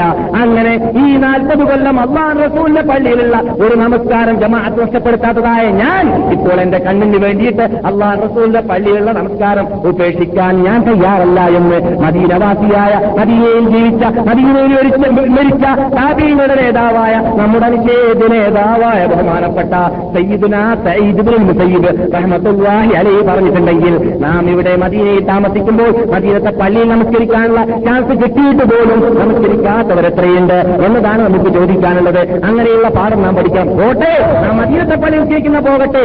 വീട്ടിൽ നിന്നിട്ട് നിസ്കരിക്കാത്തവർ വീട്ടിൽ നിന്നിട്ട് സ്വയംസ്കാരം കളാക്കുന്നവർ മദീനത്തെ പള്ളിയുടെ പരിസരത്തിൽ നിന്നിട്ട് മദീനത്തെ പള്ളിയുള്ള പള്ളിയുടെ പരിസരത്തിൽ നിന്നിട്ട് ഇതേ സയ്യിദ് റഹ്മത്തുള്ളാഹി അലൈഹി ജീവിച്ച അതേ വീടുകളിൽ നടന്ന അതേ മണ്ണുകളിൽ നടന്നിട്ടും ജീവിച്ചിട്ടും വിനോദാഭാസത്തിൽ കൂടി സ്വതേ നമസ്കാരം കളാക്കാൻ മാത്രമുള്ളതായ കളികളിലും ഇത് വിനോദങ്ങളിലും കഴിച്ചു കൂട്ടുന്നതായ നമുക്ക് ഇതിൽ പാഠമുണ്ട്. ആ സയ്യിദ് മുസ്ലിം റഹ്മത്തുള്ളാഹി അലൈഹി പറയുകയാണ് ആ സയ്യിദുൽ മുസയ്യിബാണ് റിപ്പോർട്ട് ചെയ്തത്. ഉസ്മാൻ അഫ്ഫാൻ സ്വർഗ സന്തോഷവാസം നൽകിയ ഹദീസ്. എന്നിട്ട് ഉസ്മാൻ വീർ ഹദീസിലേക്ക് വന്നപ്പോൾ മറ്റുള്ള കിണറിന്റെ എല്ലാ ഭാഗത്തിലും അള്ളാഹ് റസൂൽ ആദ്യം ഇരിക്കുകയാണ് കിണറിലേക്ക് കാൽ താഴ്ത്തിയിട്ട് പിന്നാര് അബൂബക്കർ പിന്നാര് ഉമർ മൂന്ന് പേരും കിണറിന്റെ ഒരു ഭാഗത്ത്. അങ്ങനെ മൂന്ന് പേരും ഒരു ഭാഗത്തിരുന്നപ്പോൾ ആ ഭാഗത്ത് സ്ഥലമില്ലാതെയായി മാറി. പിന്നെ നാലാമ്പത് വന്നത് ഉസ്മാനായിരുന്നു. ഉസ്മാൻ കിണറിന്റെ മറുവശത്താണിരുന്നത്. ബഹുമാനപ്പെട്ട സയ്യിദ് പറയുന്നു നിങ്ങൾ കേൾക്കുന്നത് ബുഖാരിയുടെ ഹദീസാണ്. സയ്യിദ് ബിൻ മുസൈബ് പറയുകയാണ് ഞാൻ ആ കാഴ്ച ഈ കാഴ്ച ഞാൻ ഹദീസിൽ കണ്ടപ്പോൾ ഈ വാർത്ത ഞാൻ ഹദീസിലൂടെ സഹാബിയിൽ നിന്ന് കേട്ടപ്പോൾ എനിക്ക് പെട്ടെന്ന് ഓർമ്മ വന്നത് ആ ഉസ്മാനുബിൻ അഫ്വാന്റെ കടത്തമാണ്.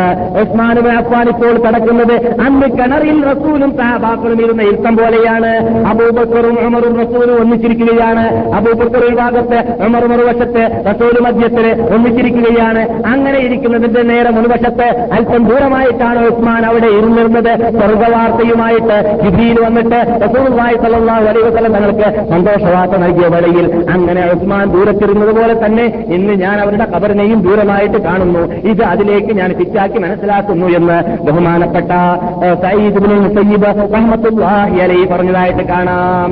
ഇതോടുകൂടി ഷോർട്ടായിട്ട് നിങ്ങൾ ഉസ്മാൻ ഇബ്നു അഫ്ഫാൻ റളിയല്ലാഹു തആലാനുവിന്റെ മരണ വാർത്ത കേട്ടുകഴിഞ്ഞു. അപ്പോൾ ഇതിലൂടെ നമുക്ക് പഠിക്കാനുള്ള പാഠം എന്താണ്? ഒന്നാമതായിട്ട് റസൂൽ മുൻകൂട്ടി കാലെ കൂട്ടി അറിയിച്ചതായിരുന്നു എന്ത്? ഉസ്മാനെ അപകടം നിങ്ങൾക്ക് വരാൻ പോകുന്നുണ്ട്. അപ്പോൾ ഉസ്മാൻ മറുപടി നൽകിയത് എന്താണ്? ഏതായാലും സ്വർഗത്തിൽ കിടക്കുന്നുണ്ടെങ്കിൽ എന്ത് അപകടം വന്നാൽ എന്ത്?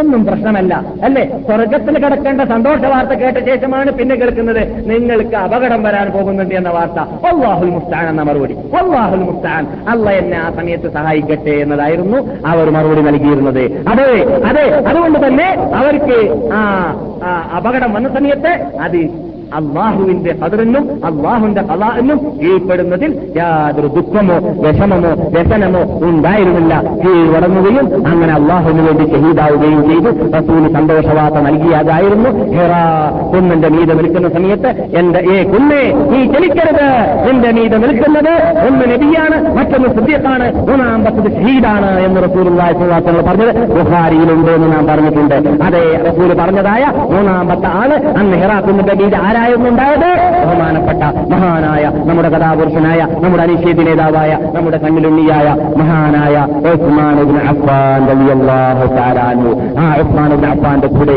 നമ്മെ അള്ളാഹു സ്വർഗത്തിൽ ഒരുമിച്ച് കൂട്ടട്ടെ. അദ്ദേഹത്തിന്റെ ജീവിതം നമ്മുടെ ജീവിതമാക്കി മാറ്റാൻ ലോക നേതാക്കൾക്കും പണ്ഡിതന്മാർക്കും അള്ളാഹു തോഫീക്ക് ചെയ്യട്ടെ. നാം ഇതുവരെ പറഞ്ഞതിനെ ഒരു വിവാദത്തായി നമ്മൾ അള്ളാഹു സ്വീകരിക്കുമാറാവട്ടെ മഹാത്മാക്കളുടെ ഹിസ്റ്ററികളെയെല്ലാം പഠിച്ച് ഗ്രഹിച്ച് മനസ്സിലാക്കിയിട്ട് അവരെ ബഹുമാനിക്കേണ്ടതുപോലെ ബഹുമാനിച്ച് അവരെ ആദരിക്കേണ്ടതുപോലെ ആദരിച്ചിട്ട് അവരുടെ ജീവിതത്തെ നമ്മുടെ ജീവിതത്തിൽ പകർത്തിയുകൊണ്ട് ജീവിക്കാനുള്ളതായ മഹാഭാഗ്യമെല്ലാം നമുക്കെല്ലാവർക്കും നൽകുമാറാവട്ടെ. അവരേവർ ഇസ്ലാമിന് വേണ്ടി പോരാടിയോ ആ ഇസ്ലാമിന് വേണ്ടിയിട്ട് പോരാടുന്നതായ മഹാത്മാക്കളാൽ നമ്മയും നമ്മുടെ സന്താനങ്ങളെയും എല്ലാം പുറത്തുമാറാകട്ടെ. ലോകത്തിൽ എവിടെയെല്ലാം ഇസ്ലാമിന് വേണ്ടിയിട്ട് ആരെല്ലാം പോരാടുന്നുണ്ടോ അവർക്കെല്ലാം അള്ളാഹു വിജയം നൽകട്ടെ. ലോകത്തിൽ എവിടെയെല്ലാം ഇസ്ലാമിന്റെ ശത്രുക്കൾ മുസ്ലിങ്ങളോട് പോരാടുന്നുണ്ടോ ആ ശത്രുക്കൾ അള്ളാഹു പരാജയപ്പെടുത്തട്ടെ. നമുക്കും അങ്ങനെയുള്ള ശത്രുക്കളെ പരാജയപ്പെടുത്തുന്നതിൽ പങ്കുവഹിക്കാൻ അള്ളാഹു തൗഫീഖ് ചെയ്യുമാറാകട്ടെ അള്ളാഹുവെ സർവശക്തനായ നാഥ ഈ ബഹുമാനിച്ച ആദരിച്ച ദിവസമാവുന്ന വെള്ളിയാഴ്ച ദിവസത്തിലും ഈ ബഹുമാനിച്ച പദത്തിലും ഈ ബഹുമാനിച്ച ദിവസത്തിലും ഈ ബഹുമാനിച്ച ടൈമിലുമെല്ലാം നിന്റെ അടിമകളായ സാധുക്കളായ ഞങ്ങൾ പൊത്തിയതായ കയ്യിന് വെറുതാവിൽ മറക്കിക്കളയുടെ രക്ഷിതാവേ.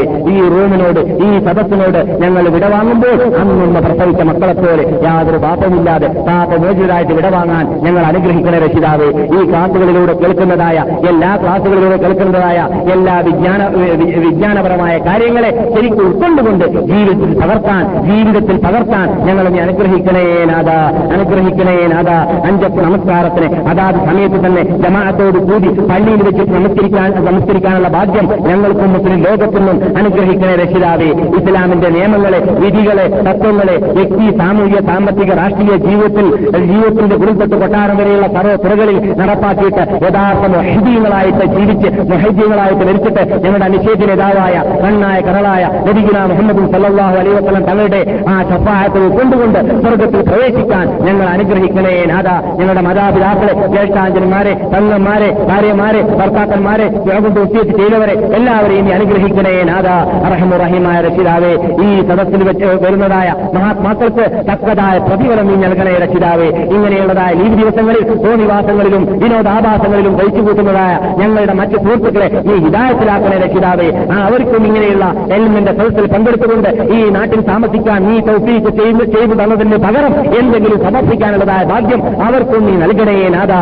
റഹീമായ നാഥ. ഞങ്ങൾ എന്നിട്ട് ജോലിയില്ലാത്തവർക്ക് നീ അംഗീകരിച്ച നീ ഇഷ്ടപ്പെട്ട ജോലി നൽകണേ രക്ഷിതാവേ. ഞങ്ങൾ എന്നിട്ട് രോഗമുള്ളവരുടെ രോഗത്തെ ശുദ്ധിയാക്കണേ രക്ഷിതാവേ. ഞങ്ങൾ എന്നിട്ട് മക്കളില്ലാത്തവർക്ക് സാലിഹ്യങ്ങളായ സന്താനങ്ങൾ നൽകണേ രക്ഷിതാവേ. ഞങ്ങളുടെ മക്കളെ എല്ലാം സാലിഹ്യങ്ങളായ മക്കളാക്കി മാറ്റുകയും സാലിഹാത്തുകളായ ഭാര്യമാരാക്കി മാറ്റുകയും ചെയ്യണേ നാഥ اللهم صل على محمد وعلى آل محمد كما صليت على إبراهيم وعلى آل إبراهيم.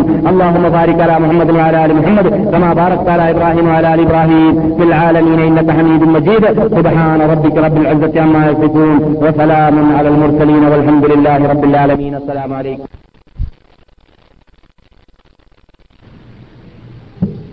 السلام عليكم ورحمة الله.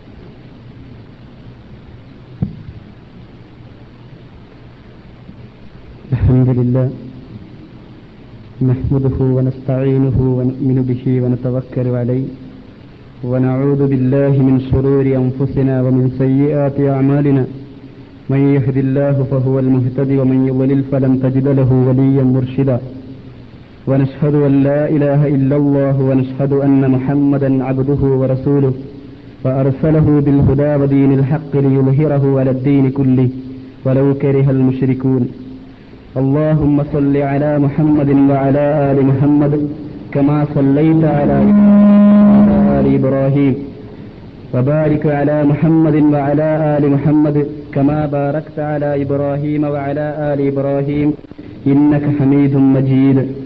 أما بعد فإن خير الحديث كتاب الله وخير السنن سنن محمد صلى الله عليه وسلم وشر الأمور محدثاتها وكل محدثة بدعة. وكل بدعة ضلالة وكل ضلالة في النار. أعوذ بالله من الشيطان الرجيم. بسم الله الرحمن الرحيم. وأن هذا صراطي مستقيما فاتبعوه ولا تتبعوا السبل فتفرق بكم عن سبيله. ذلكم وصاكم به لعلكم تتقون صدق الله العلي العظيم പ്രിയ സഹോദരന്മാരെ അള്ളാഹു സുബാനവത്താല ഈ രാത്രിയില് നമ്മുടെ ദീനീ കാര്യങ്ങൾ പഠിക്കുവാൻ വേണ്ടി മാത്രം ലക്ഷ്യം വെച്ചുകൊണ്ടുള്ള ഈ ഒരുമിച്ച് കൂടൽ ഒരു സാലിഹായ അമലായി സ്വീകരിക്കുമാറാവട്ടെ ഈ രീതിയിൽ വെച്ച് കേൾക്കുന്ന കാര്യങ്ങൾ യഥാവിധി മനസ്സിലാക്കാനും അതിനനുസരിച്ച് ഭാവി ജീവിതം ചിട്ടപ്പെടുത്തുവാനുമുള്ള തോഫീക്ക് അള്ളാഹു നമുക്കേവർക്കും പ്രദാനം ചെയ്യുമാറാകട്ടെ. നമ്മളൊക്കെ അഞ്ചു നേരം നമസ്കരിക്കുന്നവരാണ്. നമസ്കരിക്കുന്ന സന്ദർഭത്തിൽ നമ്മൾ ഓരോരുത്തരും നെഞ്ചിൽ കൈവച്ചുകൊണ്ട് പടച്ചറബിനോട് പ്രാർത്ഥിക്കാറുണ്ട്. ഇഹ്ദിന സിറാത്തുൽ മുസ്തഖീം. സർവലോക രക്ഷിതാവായ അള്ളാഹുവെ നീ ഞങ്ങളെ സിറാത്തുൽ മുസ്തഖീമിൽ വഴി നടത്തണമെന്ന്. ഇത് പറയാത്ത ഒരു മുസ്ലിമും ലോകത്തിലില്ല. നമ്മളെല്ലാവരും ആത്മാർത്ഥതയോടുകൂടി അള്ളാഹുവിനോട് പ്രാർത്ഥിക്കുന്ന ഒരു പ്രാർത്ഥനയാണിത്. ഒരു ദിവസം പതിനേഴ് പ്രാവശ്യം നിർബന്ധമായും നാം ഈ പ്രാർത്ഥന നമസ്കാരത്തിൽ നിർവഹിച്ചു വരുന്നുണ്ട്. പക്ഷേ ആരെങ്കിലും എഹിദിന സിറാത്തുൽ മുസ്തഖീം അള്ളാഹുവെ എന്ന നീ സിറാത്തുൽ മുസ്തഖീമിൽ അഥവാ ചൊവ്വായ വഴിയിൽ എന്ന നീ നയിക്കണമേ എന്ന് പ്രാർത്ഥിക്കുന്ന സന്ദർഭത്തിൽ വിശുദ്ധ ഖുർആാനിൽ ആ സൂറത്ത് കഴിഞ്ഞാൽ രണ്ടു മൂന്ന് സൂറത്തുകൾക്ക് ശേഷം അള്ളാഹു സിറാത്തുൽ മുസ്തഖീം എന്തെന്ന് വിശദമായി വിശദീകരിക്കുന്നുണ്ട്. ഈ ഭാഗം പഠിക്കുവാനോ അത് മനസ്സിലാക്കുവാനോ ജീവിതത്തിൽ കൊണ്ടുവരാനോ നമ്മൾ ശ്രമിക്കുന്നില്ല. മറിച്ച് നമ്മുടെ ജീവിതത്തിൽ നമ്മൾ അനുദിനം പ്രാർത്ഥിക്കുന്നു എന്നെ നീ സിറാത്തുൽ മുസ്തഖീമിലാക്കിയെന്ന് അള്ളാഹു മറുഭാഗത്ത് പഠിപ്പിക്കുന്നു സിറാത്തുൽ മുസ്തഖീം ഇതാണ്. അതനുസരിച്ച് നീ ജീവിക്കലാണ്. ആ ജീവിക്കുമ്പോഴാണ് നമ്മൾ ആ നേർവഴിയിൽ എത്തുക. അതിനുള്ള തൗഫീഖാണ് നമ്മൾ അള്ളാഹുവിനോട് ചോദിക്കുന്നത്.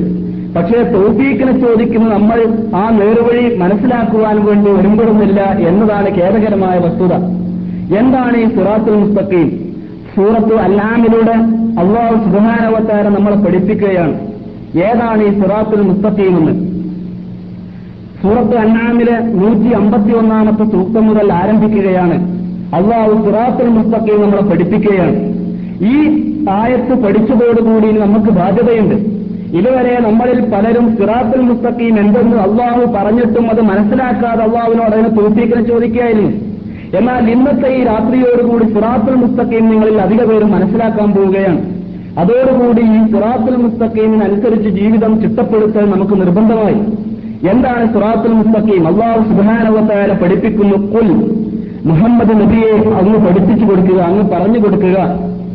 എന്താണ് താലവും നിങ്ങൾ വരൂ അത്ലു ഞാൻ ഓടിത്തരാം റബ്ബുക്കും നിങ്ങളുടെ രക്ഷിതാവ് നിങ്ങൾക്ക് ഹറാമാക്കിയ കാര്യങ്ങൾ ഞാൻ നിങ്ങൾക്ക് ഓടിത്തരാം എന്ന് റസൂറുള്ളാഹി സ്വല്ലല്ലാഹു അലൈഹി വസല്ലം നമ്മളെ ലോകത്തുള്ള എല്ലാ മനുഷ്യരെയും പഠിപ്പിക്കുകയാണ്. എന്താണ് റസൂറുള്ളാഹി സ്വല്ലല്ലാഹു അലൈഹി വസല്ലം ഓടിത്തരുന്നത് എന്താണ് അള്ളാഹു അദ്ദേഹത്തോട് ഓടിത്തരാൻ അഥവാ ലോകത്തിന് ഓടിക്കൊടുക്കുവാൻ വേണ്ടി ആജ്ഞാപിക്കുന്നത്? ഇവിടെയാണ് സുറാത്തുൽ മുസ്തഖീമിന്റെ പ്രസക്തി നമുക്ക് മനസ്സിലാക്കാൻ കഴിയുന്നത്. റസൂറുള്ളാഹി സ്വല്ലല്ലാഹു അലൈഹി വസല്ലമയിലൂടെ ലോകത്തെ അള്ളാഹു പഠിപ്പിക്കുകയാണ്. നിങ്ങൾക്ക് അള്ളാഹു നിഷിദ്ധമാക്കിയ ചില കാര്യങ്ങൾ ഞാൻ ഓതിത്തരാം. അത് ഒന്നാമത്തതായി പറയുന്നു അല്ല തുഷിരിക്കൂബിഹി ഷെയ്ഹ നിങ്ങൾ അള്ളാഹുവിൽ ഒന്നിനെയും പങ്കുചേർക്കാൻ പാടില്ല. സിറാത്തിൽ മുസ്തഖീമായി അള്ളാഹു എണ്ണുന്ന പത്ത് കാര്യങ്ങളിൽ ഒന്നാമത്തെ കാര്യം ഇതാണ്. നിങ്ങളിൽ അള്ളാഹു നിങ്ങൾ ആരും അള്ളാഹുവിന് ശുരുക്കി വെക്കരുത്. അള്ളാഹു നിങ്ങൾ പങ്കുകാരെ ഉണ്ടാക്കരുത്. ലോകത്ത് വന്ന ഒരു ലക്ഷത്തിൽ ചില്ലാനം പ്രവാചകന്മാരോടും അള്ളാഹു സുധാനവത്താര ലോകത്തോട് പറയുവാൻ വേണ്ടി കൽപ്പിച്ചതും ഇക്കാര്യം തന്നെയാണ്.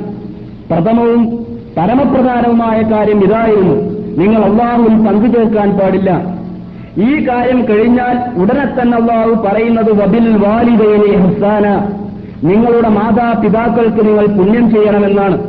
ഒന്നാമത്തെ കാര്യം സർവലോക രക്ഷിതാവായ അള്ളാഹുൽ നിങ്ങൾ ആരും പങ്കുചേർക്കരുത് എന്ന് പറയുന്നതോടുകൂടി തന്നെ അതോട് തൊട്ടടുത്ത അള്ളാഹു പറയുന്നു നിങ്ങളുടെ മാതാപിതാക്കളോട് നിങ്ങൾ അവർക്ക് നിങ്ങൾ പുണ്യം ചെയ്യണമെന്ന്. സൂറത്ത് ഇസ്രായേലും ഇതേ ഇതേ രീതിയിലുള്ള അടുക്കും ചിട്ടയോടുകൂടി വന്ന ആയത്ത് നമ്മൾ കാണുവാൻ കഴിയും. വക്കവാ റബ്ബുക്ക് അല്ല തഴകുതു ഇല്ല ഇല്ലാഹു വതിൽ വാലിദൈനി ഹസാന നിങ്ങളുടെ നിന്റെ രക്ഷിതാവ് വിധിച്ചിരിക്കുന്നു. നിങ്ങൾ അള്ളാഹുവിൽ പങ്കുചേർക്കുവാൻ പാടില്ല എന്നത്. ഉടനെ തന്നെ പറയുന്നു വബിൽ വാലിദൈനി ഹസാന മാതാപിതാക്കൾക്ക് പുണ്യം ചെയ്യാനാണ് അടുത്ത കാര്യമായിട്ട് അള്ളാഹു ലോകത്തെ പഠിപ്പിക്കുന്നത്. അപ്പോൾ ഒന്നാമത്തെ കാര്യം സിറാത്തിൽ മുസ്തഖീമായി അള്ളാഹു എണ്ണുന്നതിൽ ഒന്നാമത്തെ കാര്യം സർവലോക രക്ഷിതാവിൽ പങ്കുചേർക്കാൻ പാടില്ല. രണ്ടാമത്തേത് നിങ്ങളുടെ മാതാപിതാക്കളോട് നിങ്ങൾ പുണ്യം കാണിക്കണം.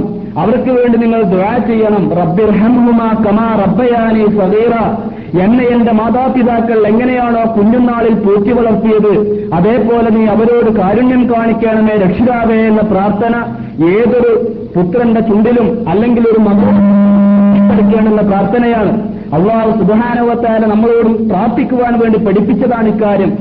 ഒരു മനുഷ്യനെ സംബന്ധിച്ചിടത്തോളം അയാൾ ദുന്യാവിൽ ചെയ്ത എല്ലാ കാര്യങ്ങളും അയാൾ ദുന്യാവിൽ സമ്പാദിച്ച എല്ലാ കാര്യങ്ങളും അയാൾക്ക് മുറിഞ്ഞു പോകുന്നു. മൂന്ന് കാര്യങ്ങൾ ഒഴികെ. എന്താണ് ആ മൂന്ന് കാര്യങ്ങൾ?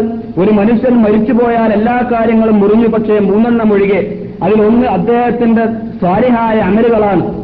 രണ്ടാമത് അദ്ദേഹം ചെയ്ത സ്വതക്കയാണ്. മൂന്നാമതായി പറഞ്ഞത് വലതും സ്വാലിഹൻ യദുഴൂല അദ്ദേഹത്തിന് വേണ്ടി പ്രാർത്ഥിക്കുന്ന സ്വാലിഹായ ഒരു സന്താനം.